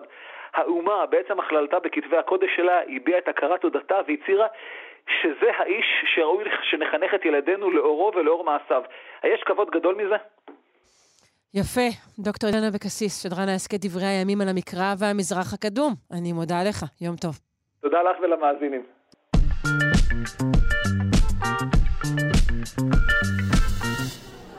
דיברנו על uh, נביאים ועל מורים, uh, בואו נדבר על uh, מערכת החינוך, שכידוע לכם uh, סובלת מבעיות רבות, מתחלואים רבים. Uh, אחת מהן היא עם מחסור במורים. אנחנו עם uh, מחקר שבדק מה יכול לסייע למורים חדשים להתגבר על משברים בשנה הראשונה למקצוע uh, ולהשאיר אותם במערכת. Uh, כמובן, uh, כל הדברים שאינם uh, שכר גבוה, אני מניחה. Uh, נפנה לדוקטור בקי לשם. היא חוקרת uh, בתחום מאפיינים טראומטיים וגורמי חוסן מהמכללה האקדמית אחווה. שלום, בוקר טוב. בוקר אור. זה אה, מעבר קשה. למה? מירמיהו? ירמיהו היה נהדר. הוא היה נהדר, כן, אבל כן. התוצאה לא הייתה טובה. לא, התוצאה לא הייתה טובה. אה, נקווה שהתוצאות אה, כאן בהווה שלנו תהיינה טובות יותר. מה, אוקיי, בואי נדבר בעצם על מה מביא אה, אדם, למיטב ידיעתך, להיות מורה ברוב המקרים. מה מכניס אותו או אותה למערכת? אה, דווקא יש אה, מחקרים שבודקים, יש באמת אנשים, זאת אומרת, יש, הם צריכים להיות איזה סוג של אוכלוסייה מסוימת, אנשים עם, עם איזשהו רצון לתת איזשהו אה, מקום אה, אה, של אלטרואיזם חברתי במידה כזו או אחרת. אה, אה, לשנות, לשנות לפעמים על סמך מה שקרה להם בעבר, לתקן חוויות Mm. שלהם, אה, אידיאולוגיה ש, של תפיסת עולם, איך שהם חושבים שהדברים צריכים להיראות. זה מקצוע שאתה לא בא, בטח לא בשנים האלה בשביל היוקרה, כי יוקרה אין, אני לא יודעת כבר לאיזה מקצוע יש. אנחנו רואים את רמת האלימות אה, אה, כלפי אה, מורים ורופאים, אני חושבת שיש פה איזשהו שבר חברתי שהוא גם נכנס לתוך זה, אבל כן. אנשים באים למקצוע הזה כי הם מאמינים. הם מאמינים במשהו והשכר הוא ממש לא. גם אלה שנושרים ברובם, השכר זה לא מה שמוריד אותם. כן. כלומר, הדגשים הם באמת, אה, אה, אה, את אומרת, אלטרואיזם, ובאמת אולי גם, גם, גם להעניק ידע, וגם, אפילו אני אומרת, לקבל אה, אה, אהבה והערכה מילדים, שזה תמיד דבר שהוא נעים וטוב, כל מי שהיה מאוד, בכיתה כן, זה, זה יודע הסיפוק. את זה. כלומר, הסיפוק הגדול... כן, אה, הסיפוק הגדול הוא בהחלט אה, אה, מודגש על ידי זה שזה האהבה של הילדים, ה- ה- ה- ההצלחה עם הילדים אפילו. זאת אומרת, נכון. זה שהצליחו לקדם אותם. אה, אה, כמובן שגם פרגון מההורים ומהמערכת, תכף נדבר על זה, אבל אה, בהחלט הסיפוק זה מה שמשאיר. כשהם כבר נכנסים, והסיפוק הוא זה שמשאיר אותם. אחד כן. המ- המדדים שמחזיקים זה הסיפוק. לחלוטין. שמעתי על הבוקר מורה, או אפילו מנהלת, מדברת שהקושי המרכזי, uh, כפי שהיא חווה אותו, זה הטלטלות הרבות מאוד uh, שעוברים uh, מורים בישראל, בין היתר כתוצאה מהחלפה uh, של שרי חינוך, מכניסה של אין ספור שיטות חדשות, uh, באמת חדשות לבקרים, כל פעם מישהו ממציא איזו שיטה אחרת וצריך להסתגל אליה. לפי המחקר שלך, אה, מה הם הכשלים והמשברים הגדולים ביותר שמלווים מורים חדשים? אז באמת אה, מה שאנחנו מצאנו במחקר שלנו זה דווקא ההשפעה הקריטית שיש למעטפת הקליטה של המתמחים, של המורים החדשים בשנה הראשונה. אה, כשהוא נכנס לתוך מערכת חדשה, שהיא בעצם, למרות שכמה שהכינו אותה, ואגב, מאוד מורידים, כל שנה יותר ויותר מקטינים את הכמות ואת התוכניות אה, בהכשרה ואת ההתנסות, בעיקר המעשית. כאילו, יש, יש פחות אה, מה שנקרא סטאז' בכיתות כל שנה בישראל? כן, כן, פחות וואלה. שעות. אה, לא, אם אני לוקחת בוגר, סך הכל השעות של בוגר בשנים האלה לעומת שנים קודמות, זה, זה יורד. גם, גם נחשפנו להמון המון תוכניות של אינסטנט אה, בשנים האחרונות לנסות לפתור את הבעיה. כן, נכון, כמו לא- הכשרת אה, אנשי ההייטק למורים, נכון? למשל. כן, או משהו כזה, כן, כן, כל מיני תוכניות כאלה. אה, אה, ובעצם אה, כל התהליך של הכניסה לתוך מסגרת, אגב, גם להייטקיסטים בחלקם, זה, להיכנס לתרבות אחרת, זה להיכנס, נדרש מהם הרבה יותר, אין הנחה למורה חדש, לא מבקשים, לא נותנים לו את הילד שמתנהג פחות טוב, ולא נותנים לו את המערכת שהיא יותר מאורגנת. הוא נכנס לתוך מערכת כמו מורה שנמצא 20 שנה בתוך המערכת. הוא חווה את אותן חוויות, רק עם פחות כלים, וכמובן עם הרבה הרבה יותר עמימות והרבה יותר אה, אה, בעצם משאבים אישיים של חוסן ותחושת מסוגלות שנדרשים ממנו בשנה הראשונה, הרבה הרבה יותר גדולים מאשר מורים אה, אה, ותיקים. ואת אומרת שיש פחות, אה, פחות זמן הסתגלות, פחות נגיד תקופה שבה הוא מלווה מורה ותיק ונכנס איתו לכיתות ורק מאזין אז, ומסתכל. אז זה קיים, זה קיים, זה על הנייר איך שהדברים נראים, אבל אם המערכת, אם באמת תהליך הקליטה והמעטפת הקליטה היא באמת אה, אה, אה, מותאמת והיא טובה, זה מקל, זה באמת משמעותי. אנחנו, אה, במחקר שלנו אנחנו מציינו ממש אה, ארבעה דפוסים של אה, מורים, והחלק של התמיכה הבית ספרית, שהיא כוללת תמיכה של המנהלת, היא כוללת את התמיכה של העמיתים, mm-hmm. למעשה היא משמעותית. Okay. אוקיי. ויש ככה, יש את המורה השורד, שהוא המורה שהוא לא בטוח בעצמו, ובעצם כשאין לו תמיכה חברתית, הוא מגיע לא עם מספיק אה, כלים פדגוגיים. אה, אה, זה לא משנה כמה שיכשירו בהכשרה, אי אפשר לסדר איך אני עובד עם הורים בהתנסות. את זה אי אפשר לעשות. כן. ולמעשה הוא מגיע והוא צריך בבת אחת לעבוד על הצד הפדגוגי, על הצד הארגוני, על עומס המטלות שיש, על, על השינויים כמו מאוד, שאתה מנהל. זה מאוד מרתיע, אה, אני חייבת להגיד. זה מאוד מאוד מרתיע. גם באמת, אה, כי זה דברים שהם גם רגשיים, גם לימודיים וגם בירוקרטיים. נכון, ומה שהם חווים בשנה הראשונה, אפילו ניקח דוגמה גם מההורים, מן את התמיכה של ההורים, שזה אנחנו מכירים, ואת המעורבות של ההורים. אה, כמה זה קשה למורה, למרות שהוא בא ממקום של באמת לתת. כן. ו- ובעצם אנחנו רואים את המורה שהוא באמת מורה הראשון, בסוג הראשון שהוא המורה השורד, הוא אותו מורה שהוא לא בטוח בעצמו והוא לא מקבל תמיכה. וזה מורה שהחוויה שלו בשנה הראשונה היא חוויה שלילית, זה מורה שהיום יכול לעזוב באמצע השנה, זו תופעה שאנחנו רואים בשנים האחרונות. שבאמצע השנה הוא יכול לעזוב. זהו, זה קורה, שוב, זה דבר שקורה בכל המקצועות. אנשים, אה, בגלל האופי של השוק והאופי של, של חיי העבודה בכלל, אנשים פחות מתייחסים לעבודה, כי אמרנו שהם בכלל עושים כל החיים, אז אנשים נוטים לעזוב ביותר זה נכון, כבוד. כן, אבל יש משהו שקשור ל... אה, לאיזה סוג של אה, מוסר ואתיות שבעבר אין כזה דבר שתעזוב באמצע השנה. כן, כן. אתה תסיים את השנה ואתה תחליט שאתה לא ממשיך. אני אתמול שוחחתי עם סטודנטים שלמדו ארבע שנים, והם מבחינתם אה, מצטערים על התהליך שהם עשו, ואני בטוחה שזה גם קשור להוואי החברתי ומה שקורה בחברה בארץ. אי אפשר לנתק את זה.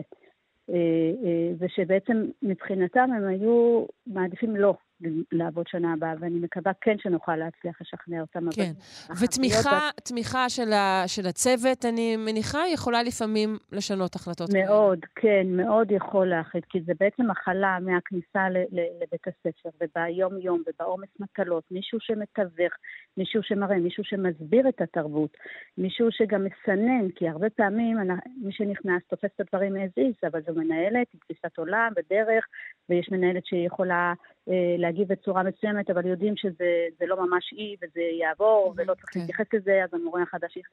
יש בזה המון המון המון המון דברים ש... והמון נתונים שאותה מורה צריכה לחוות ולארגן ו... ו... ו... ולווסת באותה, בשנה הראשונה, ואם יש את הצוות, לא רק אדם, אלא צוות, מערכת של קליטה. ש, שמלווה אותה ומתייחסת לזה לא כעוד מורה שנמצאת בתוך המערכת, אלא כן. באמת צריך טוב, לתת... טוב, תלוי, המערכת כולה צריכה להיות יציבה כדי, uh, כדי להעמיד uh, מאוד, צוות כזה, כן, וצריכה כן, לכלול כן, הרבה וגם... מאוד מורים ותיקים ומנהלים ותיקים. אני רוצה לשאול אותך על, על פן uh, uh, מרכזי אולי ב, במחקר שלכם, שזה קשור לכניסה uh, uh, של לימוד מקוון וטכנולוגי בכלל. אל תוך החינוך. אני חייבת לתת פה הערה אישית. אני אלרגית לזה. אני חושבת שכמות הסרטונים שמשמשים ללימוד היום ילדים היא, זו מגפה בפני עצמה. אה, אמ, הטכנולוגיה היא אמצעי. היא אמצעי והיא משתלטת יותר ויותר על חלקים הרבה יותר גדולים מהמקצוע ממה שראוי. אה, אבל מה כן. מצאתם אה, לגבי טכנולוגיה והתמודדות איתה בהקשר הזה של מורים חדשים? שגם כאן יש את ה, בעצם את הדפוסים שבעצם התוצר של איזה מורה אני אהיה מבחינה טכנולוגית היא מאוד מאוד קשורה למסוגלות העצמית שלי מעבר להכשרה. היום בהכשרה מכניסים המון. זה בעצם כמה אני אהיה למסוגלות העצמית שלי ולתמיכה בבית הספר, וככל שהתמיכה והמסוגלות העצמית גבוהה יותר, המורה יהיה מסוגל לווסת את זה נכון. היא חוזרת ואומרת, הטכנולוגיה זה אמצעי. כן, ובמקרה לא הזה צריך גם תמיכה טכנית, כי כשהשיעורים אה, אה, בחלקם מתבזבזים הרבה על אין לי אינטרנט, אין לי סיסמה, אז גם בזה המורה נכון. לדעתי נשאר שם כמו איזה מין טכנאי חסר יכולת. נכון, נכון, אבל אה, אני, חושבת שאני, אני חושבת שיש משהו ש... אה, יש גם, אה, מחקרים המון מראים היום צמיחה ממשבר. ואם אנחנו ניקח את המשבר האחרון של הקורונה, למשל, כעם, mm-hmm. כמשהו אפילו גלובלי, הנושא הזה אה, עשה קפיצה. מה שלא חווינו קודם, למשל כמדינה שחווה הרבה אירועים אה, פוליטיים ואתגרים, למשל בדרום, אני חושבת שהקורונה מאוד עשתה את זה, והיום מאוד מאורגנים ויודעים לעבוד עם זה. ונכון, ובהתאמה. אנחנו לא חייבים את השיעור של 45 דקות, אנחנו חייבים, אנחנו למדנו להיות הרבה הרבה יותר גמישים, למדנו הרבה יותר להתאים. אז דווקא אני חושבת שזה היה משהו שהוא כן צמח מהמשבר. אני חושבת שהדוגמה של אירועים אה, במאי, שנה שעברה, אה, ממש הוכיחו את זה, המעבר היה חלק. המעבר היה חלק. אז זה נכון שיש את הבעיות הטכניות, אבל יודעים להתארגן איתם, וגם המורה, אה, בתכלס, אם אני מסתכלת על המורה הרגיל, הוא אמור להיות, ולא כמורה חדש, הוא אמור אה, אה, להיות דיפרנציאלי, וזה גם סוג של דיפרנציאלי, זה גם סוג של שונות, שאתה בעצם בונה שיעור, אז אתה לוקח בחשבון שחלק לא יהיו אה, מבחינה טכנולוגית בגלל אותן באמת בעיות אינטרנט וכולי, אז מה אתה עושה במצב כזה? כן. אז דווקא זה משהו, כ- כ- כ- אה, אם אני לוקחת את כלל המורים, זה משהו שהתקדם. מה חוו המורים החדשים באותו, באותה, באותה תקופה? זה היה קשה. זה משהו שהיה צריך לקחת בחשבון.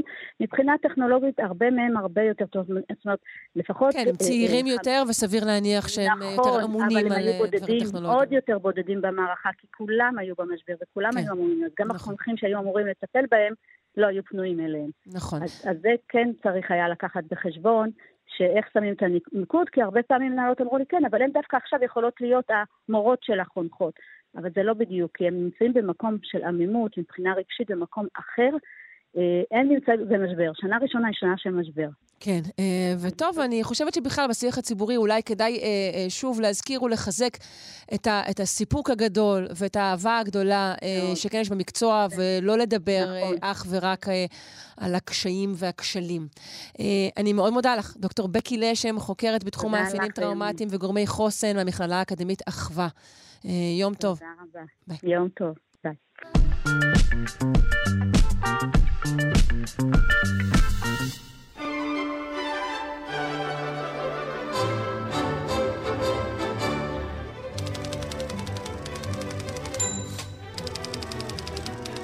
לקראת הניקיונות של אה, פסח, או ניקיונות האביב, פתיחת החלון. אה, אנחנו רוצים לפנות לדוקטור סמדר כהן, לשונאית הבית, אה, לשיחה אה, ולתשומת לב, לכלי הניקוי שלנו. אהלן שרון, מה שלומך? אני בסדר. זה היה משכנע מאוד, תשמעי. נכון? כן, תנסי לא, ל... תנסי לא ל... לרתום ככה אנשים נוספים לתחושה הזאת. כן, אז uh, מחר ראש חודש ניסן, וראש חודש ניסן הוא המועד האחרון של המאחרות להתחיל לנק... לנקות את הבית לקראת הפסח. ובמסגרת uh, ניקיונות הפסח אין מסגרת טובה יותר מלדבר על כלי הניקוי בבית ועל איך מנקים, ובעיקר איך, איך אנחנו מדברים על זה מצד הלשון. כן. uh, אז, אז חשבתי שאולי uh, הכי הכי כיף יהיה לדבר על מילה מטאטא. איזו מילה זאת? נכון, מגניבה. תגידי רגע מטאטא ברבים, בחייאת. מטאטא מטאטאים. או, ידעתי שיהיה לך קשה. זה נורא קשה.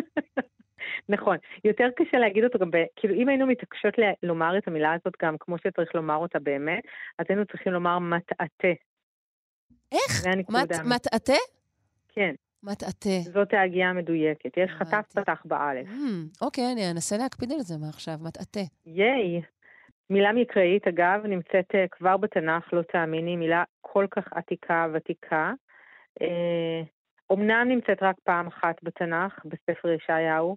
הפעם היחידה uh, שבה ניקו שם? כן, אבל לא סתם ניקו, אלא המשמעות שלה שם היא מאוד מאוד מעניינת. היא באה בפסוק שעוסק בנבואת פורענות. אה, על ממלכת בבל. את יודעת, בנביאים יש לנו נבואות אה, אה, שנותנות לנו איזושהי תקווה, ויש נבואות שמנבאות השמדה. כן, ו... דיברנו, דיברנו בפינת התנ"ך על ירמיהו היום, אז בהחלט. אז הנה נצרף אליו את ישעיהו חברו, ובישעיהו יש לנו נבואה שבה השם מבטיח פחות או יותר להעלים את אה, ממלכת בבל מעל פני האדמה, והוא אומר, והכרעתי לבבל שם, אה, הוא שאר ונין ונכד, כלומר, ממש אני מכרית את כל השושלת של בבל, ותיתתיה במטעטי השמד. נאום השם צבאות. כלומר... אז כאילו דווקא הסלנג של היום, בוא'נה, אני אטאטא אותם מה, מהאזור, זה דווקא המקור. נכון, זו התורה המקורית לחלוטין של השימוש אה, אה, בלטאטא, כלומר, אה, אם אנחנו ככה מדמיינות את זה, זה סוג של לטאטא זה בעצם לפזר, להעלים, להזיז ממקום למקום באופן שלא יישאר, של, דבר שלא יישאר במקומו, כן? כן. סוג באמת חורבן. אני באמת, אמחק אותך, מה שנקרא, אוקיי. בדיוק, וואו. נכון. והשימוש וה, שאנחנו מכירים היום בלטאטא את הבית, זה שימוש יחסית מאוחר, אנחנו פוגשים אותו דווקא בלשון חז"ל, שזה פחות או יותר שנת... 200 לספירה, ככה, הרבה אחרי התנ"ך שלנו. אבל השורש הזה הוא אמ, ממש, הוא, הוא, זה, זה, זה, מהו השורש פה? זה ט', א', ט', א'? מה, השורש? כן. כן? זה מה שאנחנו קוראים שורש מרובע, זה, זה, נד, זה נדיר, לא? זה, זה שורש ממש נדיר. זה כמעט נדיר, נכון. היום יש הרבה יותר כאלה, בעבר השורשים המרובעים היו יחסית מעטים. אה, ככל שאנחנו יותר חשופים לשפות אה, זרות, כן. אמ, אנחנו בעצם גוזרים משמות לועזיים שורשים עבריים, כמובן. ולפרמט, נכון? כן, פרמט. כן, לפרמט, לקמפרס, אה, כן. לקמפרס, ל- ל- לרפרר, אנחנו, אנחנו אה, גוזרים בעצם משמות לועזיים שורשים עבריים, ואז אנחנו גוזרים אותם כבר בשורשים ארבעה עיטוריים. אבל באמת במקור אנחנו מדברים על עברית שהיא תלת עיצורית, לכן גם באמת מטאטא או טיטה זה שורש נדיר יחסית לתקופתו. לכן אגב, יש הטוענים שה... השורש אה, המקורי, או הנכון, או המתאים יותר, הוא דווקא ט', כלומר ט' א' ט'. כן, זהו, לכן היססתי כששאלתי אותך. פתאום אמרתי, רגע, אולי זה רק ט' א' ט'. נכון, לא. אז כשאנחנו אומרים טיטה, חייב להיות uh, ארבעה עיטורים, uh, כמו קירבל, כמו uh, uh, רפרר, כן? Mm-hmm. זה מבנה של בניין תיאר. כן. אבל יש לנו גם במקורות שלנו הפועל טיאט. או תעט, כמו שצריך לומר את זה, עם תשלום דגש אם נתעקש. אמ, השורש הזה, תעט, הוא שורש יחסית מאוחר יותר, אנחנו מוצאים אותו אה, בלשון ימי הביניים, אנחנו מוצאים אותו בפיוט אה, הקדום, אה, אנחנו מוצאים אותו בפירוש, בפירושי רש"י לתורה ולתלמוד, אז, אז הוא קיים, זה שורש קיים, אבל הוא הרבה הרבה יותר מאוחר. אמ, ואולי עוד משהו מעניין לומר על הלטאטא הזה ועל המטאטא. אה, אנחנו משתמשים היום בלטאטא כדי לומר ניקינו את הבית. עכשיו, מה זה בעצם הלטאטא או הטעת הזה? יש הטוענים שלא סתם נולד השורש הזה, השורש הזה בעצם מרפרר, כן, מזכיר את הטיט. כשהיינו, כשאנחנו מדברים על אה, תקופת אה, המקרא, אנחנו מדברים על זה שהרצפה, שלא כמו היום, שאפשר לבחור גרנית פורצלן, כן, וכאלה, אז בזמן, בזמן המקרא לא היו עריכי מרצפות שחיפו אה, את הרצפה, אלא היה פשוט רצפת טיט, או רצפת עפר. כן. אה, והטיטור בעצם היה קשור לעניין הזה של להסיר את הטיט. Mm. או להזיז אותו ממקום למקום. Mm, אני לא יודעת, נשמע לי מעט דחוק, אבל אולי... דחוק לך? קצת דחוק לי, כן. אז אולי את תאהבי יותר את מה שבחרו במשנה לומר כשהלכו לנקות את הבית במטאטא. במשנה לא משתמשים בכלל בלטאטא או בלנקות, משתמשים במכבדין את הבית. זה מהמם בעיניי. זה יפהפה. נכון. אוקיי, יש לנו דקה אה, בערך. אה, האם כן. תוכלי לספר לנו משהו על יאה? אה, כן, אני יכולה לומר שגם יעל, לא תאמיני, נמצאת לנו כבר במקרא. באמת? אה, כן, ואפילו נמצאת שם בצורת רבים, לא סתם. אה, בעיקר אנחנו מוצאים אותה ב, אה, אה, בתיאור של מלאכת המשכן, בכלי המשכן. אנחנו מוצאים אה, תיאור של ויעש את כל כלי המזבח, אה, את הסירות ואת היעים. ואת המזרקת ועוד כל מיני, את המזרקות ואת המזלגות, כן? זאת אומרת, יש ממש תיאור של כל הכלים, כלי, כלי המשכן. מה שאנחנו אה, יודעים, אה, לפי הפרשנים, זה שהיעים שאנחנו מוצאים במקרא הם סוג של מגרפות שהסירו בהן את הדשן מעל המזבח. כלומר, זה לא מה שאנחנו משתמשים בו היום, שהוא הכלי שאוסף את הלכלוך אליו, אלא בעצם זה שמנקה אותו. כאילו Mm. סוג של מטאטא שמיועד ספציפית לניקוי של הדשן מעל המזבח. אנחנו כן, קצת כמו כזה מג"ב של יד הכיור, אבל, אבל, אבל נכון, יאה של בדיוק, המזבח. בדיוק, אוקיי. שמיועד Mhm. לדבר אחד ספציפי, נכון, כן. ממש.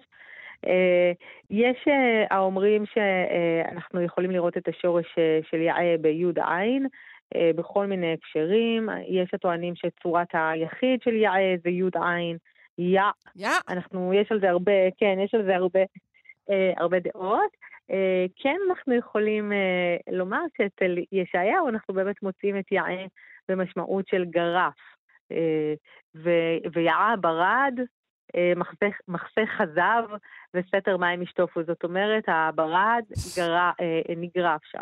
אנחנו בעצם לא ממש יודעים להגיד אה, איך התגלגלה יאה לימינו. אה, אנחנו היום משתמשים בה ממש במשמעות של כף לאיסוף אשפה, כן? כלומר, דבר שאליו גורפים. אבל במקורות שלנו אנחנו רואים אותה בכל ההקשרים אה, במשמעות של הדבר הגורף, הדבר יפה. המזיז, המניע. יפה. אה, לעולם לא אסתכל שוב על היאה באותו האופן. אני מודה לך מאוד.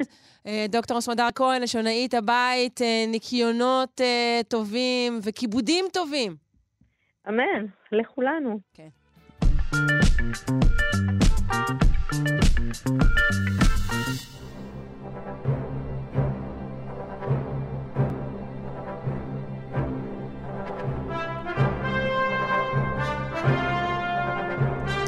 פינת הארכיאולוגיה של הפרופסור גדעון אבני, המדען הראשי של רשות העתיקות. שלום, בוקר טוב. שלום, בוקר טוב לכם. איפה אנחנו צדים אותך? האמת, אתם תופסים אותי במקום שמאוד מתאים לפינה היום, כי אני נמצא בחלוצה שבנגב. יא! היא ממש תחנת דרכים, בדיוק על מה שאנחנו הולכים לדבר עוד מעט. אוי, איזה כיף לך. כל האנשים שם בחוץ, בשעה שאנחנו, עכברי התקשורת, מאפירים כאן.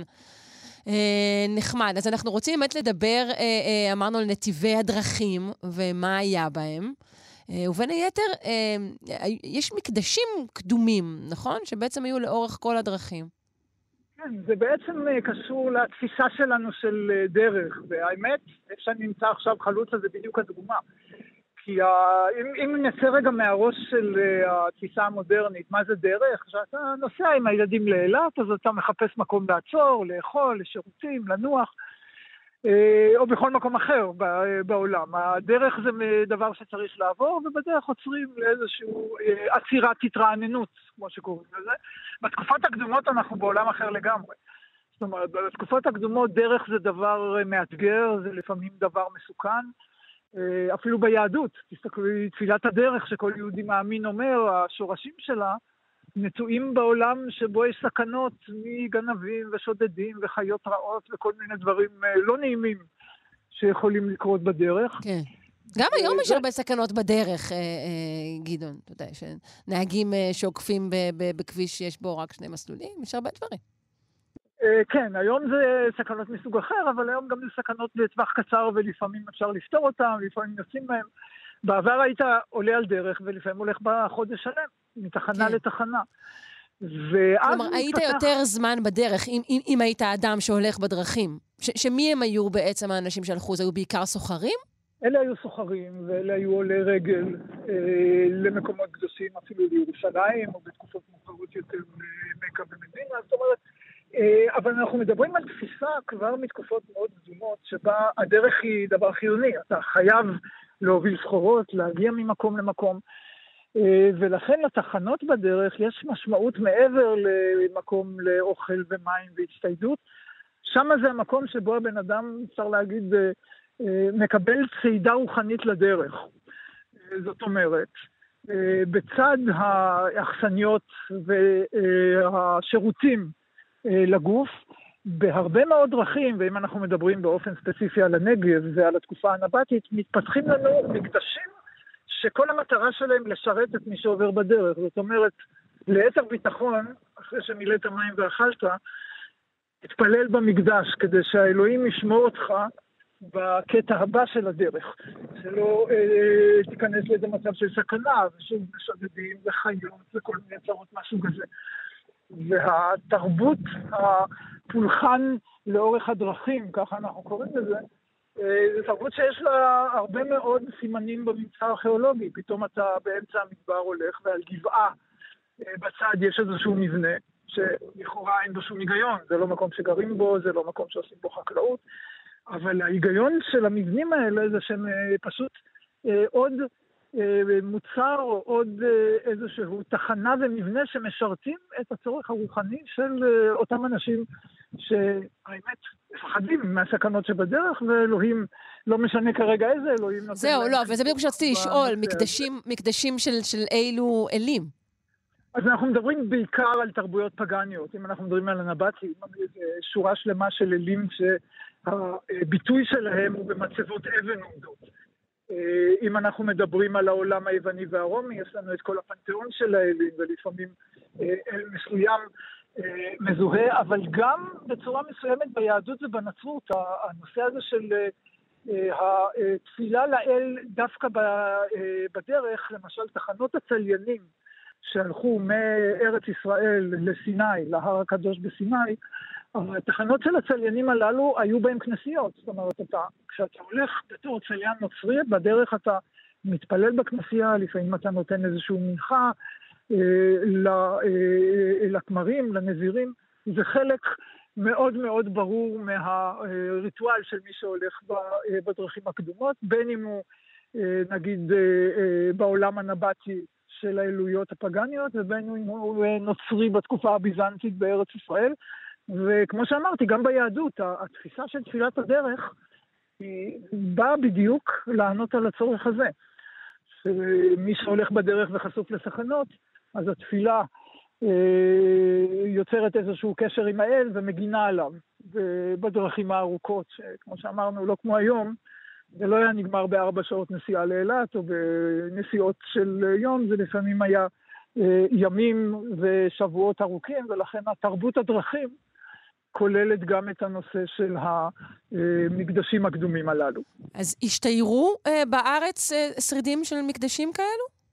כן, אה, בעיקר באזורים המדבריים, שם ההשתמרות היא טובה ביותר, לאורך הדרכים שחוצות את הנגב, אבל גם ליד הערים הגדולות, גם באזור בית שאן של היום, שהוא בתקופות קדומות יותר, המקדש כחלק ממכלול השירותים שנותנים לעוברים בדרך, שכוללים אה, גם את המסחר וגם כל מיני דברים מאוד פונקציונליים, אבל הנוכחות של המקדשים הללו בעצם מלווה את התפתחות מערכות התעבורה האנושיות, אפשר להגיד את זה, כבר מתקופות מאוד מאוד קדומות בכל העולם. Mm-hmm. כשמי שמטייל אה, בדרכים של המדבריות הגדולים של אסיה, מדבר גובי באזורי מונגוליה ומערב סין, בצורה אחרת הוא ימצא את אה, אותם מקומות שבהם ההולך בדרך עוצר ומקדיש את עצמו אה, לאל, וזה לא משנה, יכול להיות סוגים שונים של אה, אלוהויות, שוב, תופעה כלל אנושית שאצלנו בארץ מוצאת uh, ביטוי מאוד יפה בשילוב של תרבויות פגניות. כן, אני לא יודעת אם זה קשור, אבל גם היום הנוסעים בכבישי יוון רואים מזבחות קטנים בכל מיני סיבובים מסוכנים ליד הדרך. זה, זה ממש הנכד והנין של אותה תופעה. ביוון, בדרום איטליה, באזורים שונים בים התיכון, זה בדיוק, בדיוק אותו ראש אנושי שבכל מקום מוצא את הביטוי האחר. במקדשים האלו שאתה מתאר אה, ששרידיהם קיימים, מה מעיד על הפולחן? כי אנחנו לא אחת אומרים פה שהפולחן, המילה פולחן היא מפלטו של הארכיאולוג. אם אתה לא יודע מה זה, אתה אומר שזה פולחן. אז מה מעיד על הפולחן שנעשה שם? אה, אז פה יש לנו שורה שלמה של עדויות נסיבתיות. הטוב ביותר שיש כתובת, שמקדישה את המקום, mm. זה מאוד נדיר. Mm-hmm. בדרך כלל זה מקום שהוא לא פונקציונלי, אבל שגם הכלים והממצאים שמתגלים בו, הרבה פעמים חפצים שהושארו על ידי הולכים בדרך, הם כלים ווטיביים, כמו שאנחנו קוראים בארכיאולוגיה, כלים שמיועדים כחלק מהמהלך הפולחני הזה, לא כלי יום, לא כלים של... לפעמים סימנים של מדורות השפתות. שורה שלמה של אה, טיעונים בעד, כמובן שאם היינו יכולים במנהרת הזמן לנסוע תשע שנים אחרונות ורגע לעמוד בצד ולראות מה אנשים עושים, היינו יודעים הרבה יותר טוב. אבל העובדה שיש לנו המונים כאלה, עשרות ומאות, mm-hmm. בפיזור מאוד הגיוני, בממצאים שחוזרים על עצמם, זה מתעל אותנו לכיוון הזה של באמת העולם של האמונה והפולחן. יפה. אנחנו מאחלים לך המשך אה, אה, טיול נעים שם בדרום, בדרום. פרופ' גדעון אבני, המדען הראשי של רשות העתיקות, תודה רבה. תודה, להתראות. עד כאן שלושה שיודעים להיום. ערכה אותנו אלכס לויקר, הפיקה תמר בנימין, אל הביצוע הטכני היה דימה קרנצוב. אני שרון קנטור, מזכירה לכם את השידור החוזר שלנו בשעה שמונה בערב, או את ההסכת. כאן, שלושה שיודעים אה, באיזה יישומון אה, אה, שאתם מחבבים. אתם מוזמנים להאזין לנו. אנחנו מאחלים לכם המשך יום אה, נעים ושפוי. הטוב מוכרח לנצח. להתראות.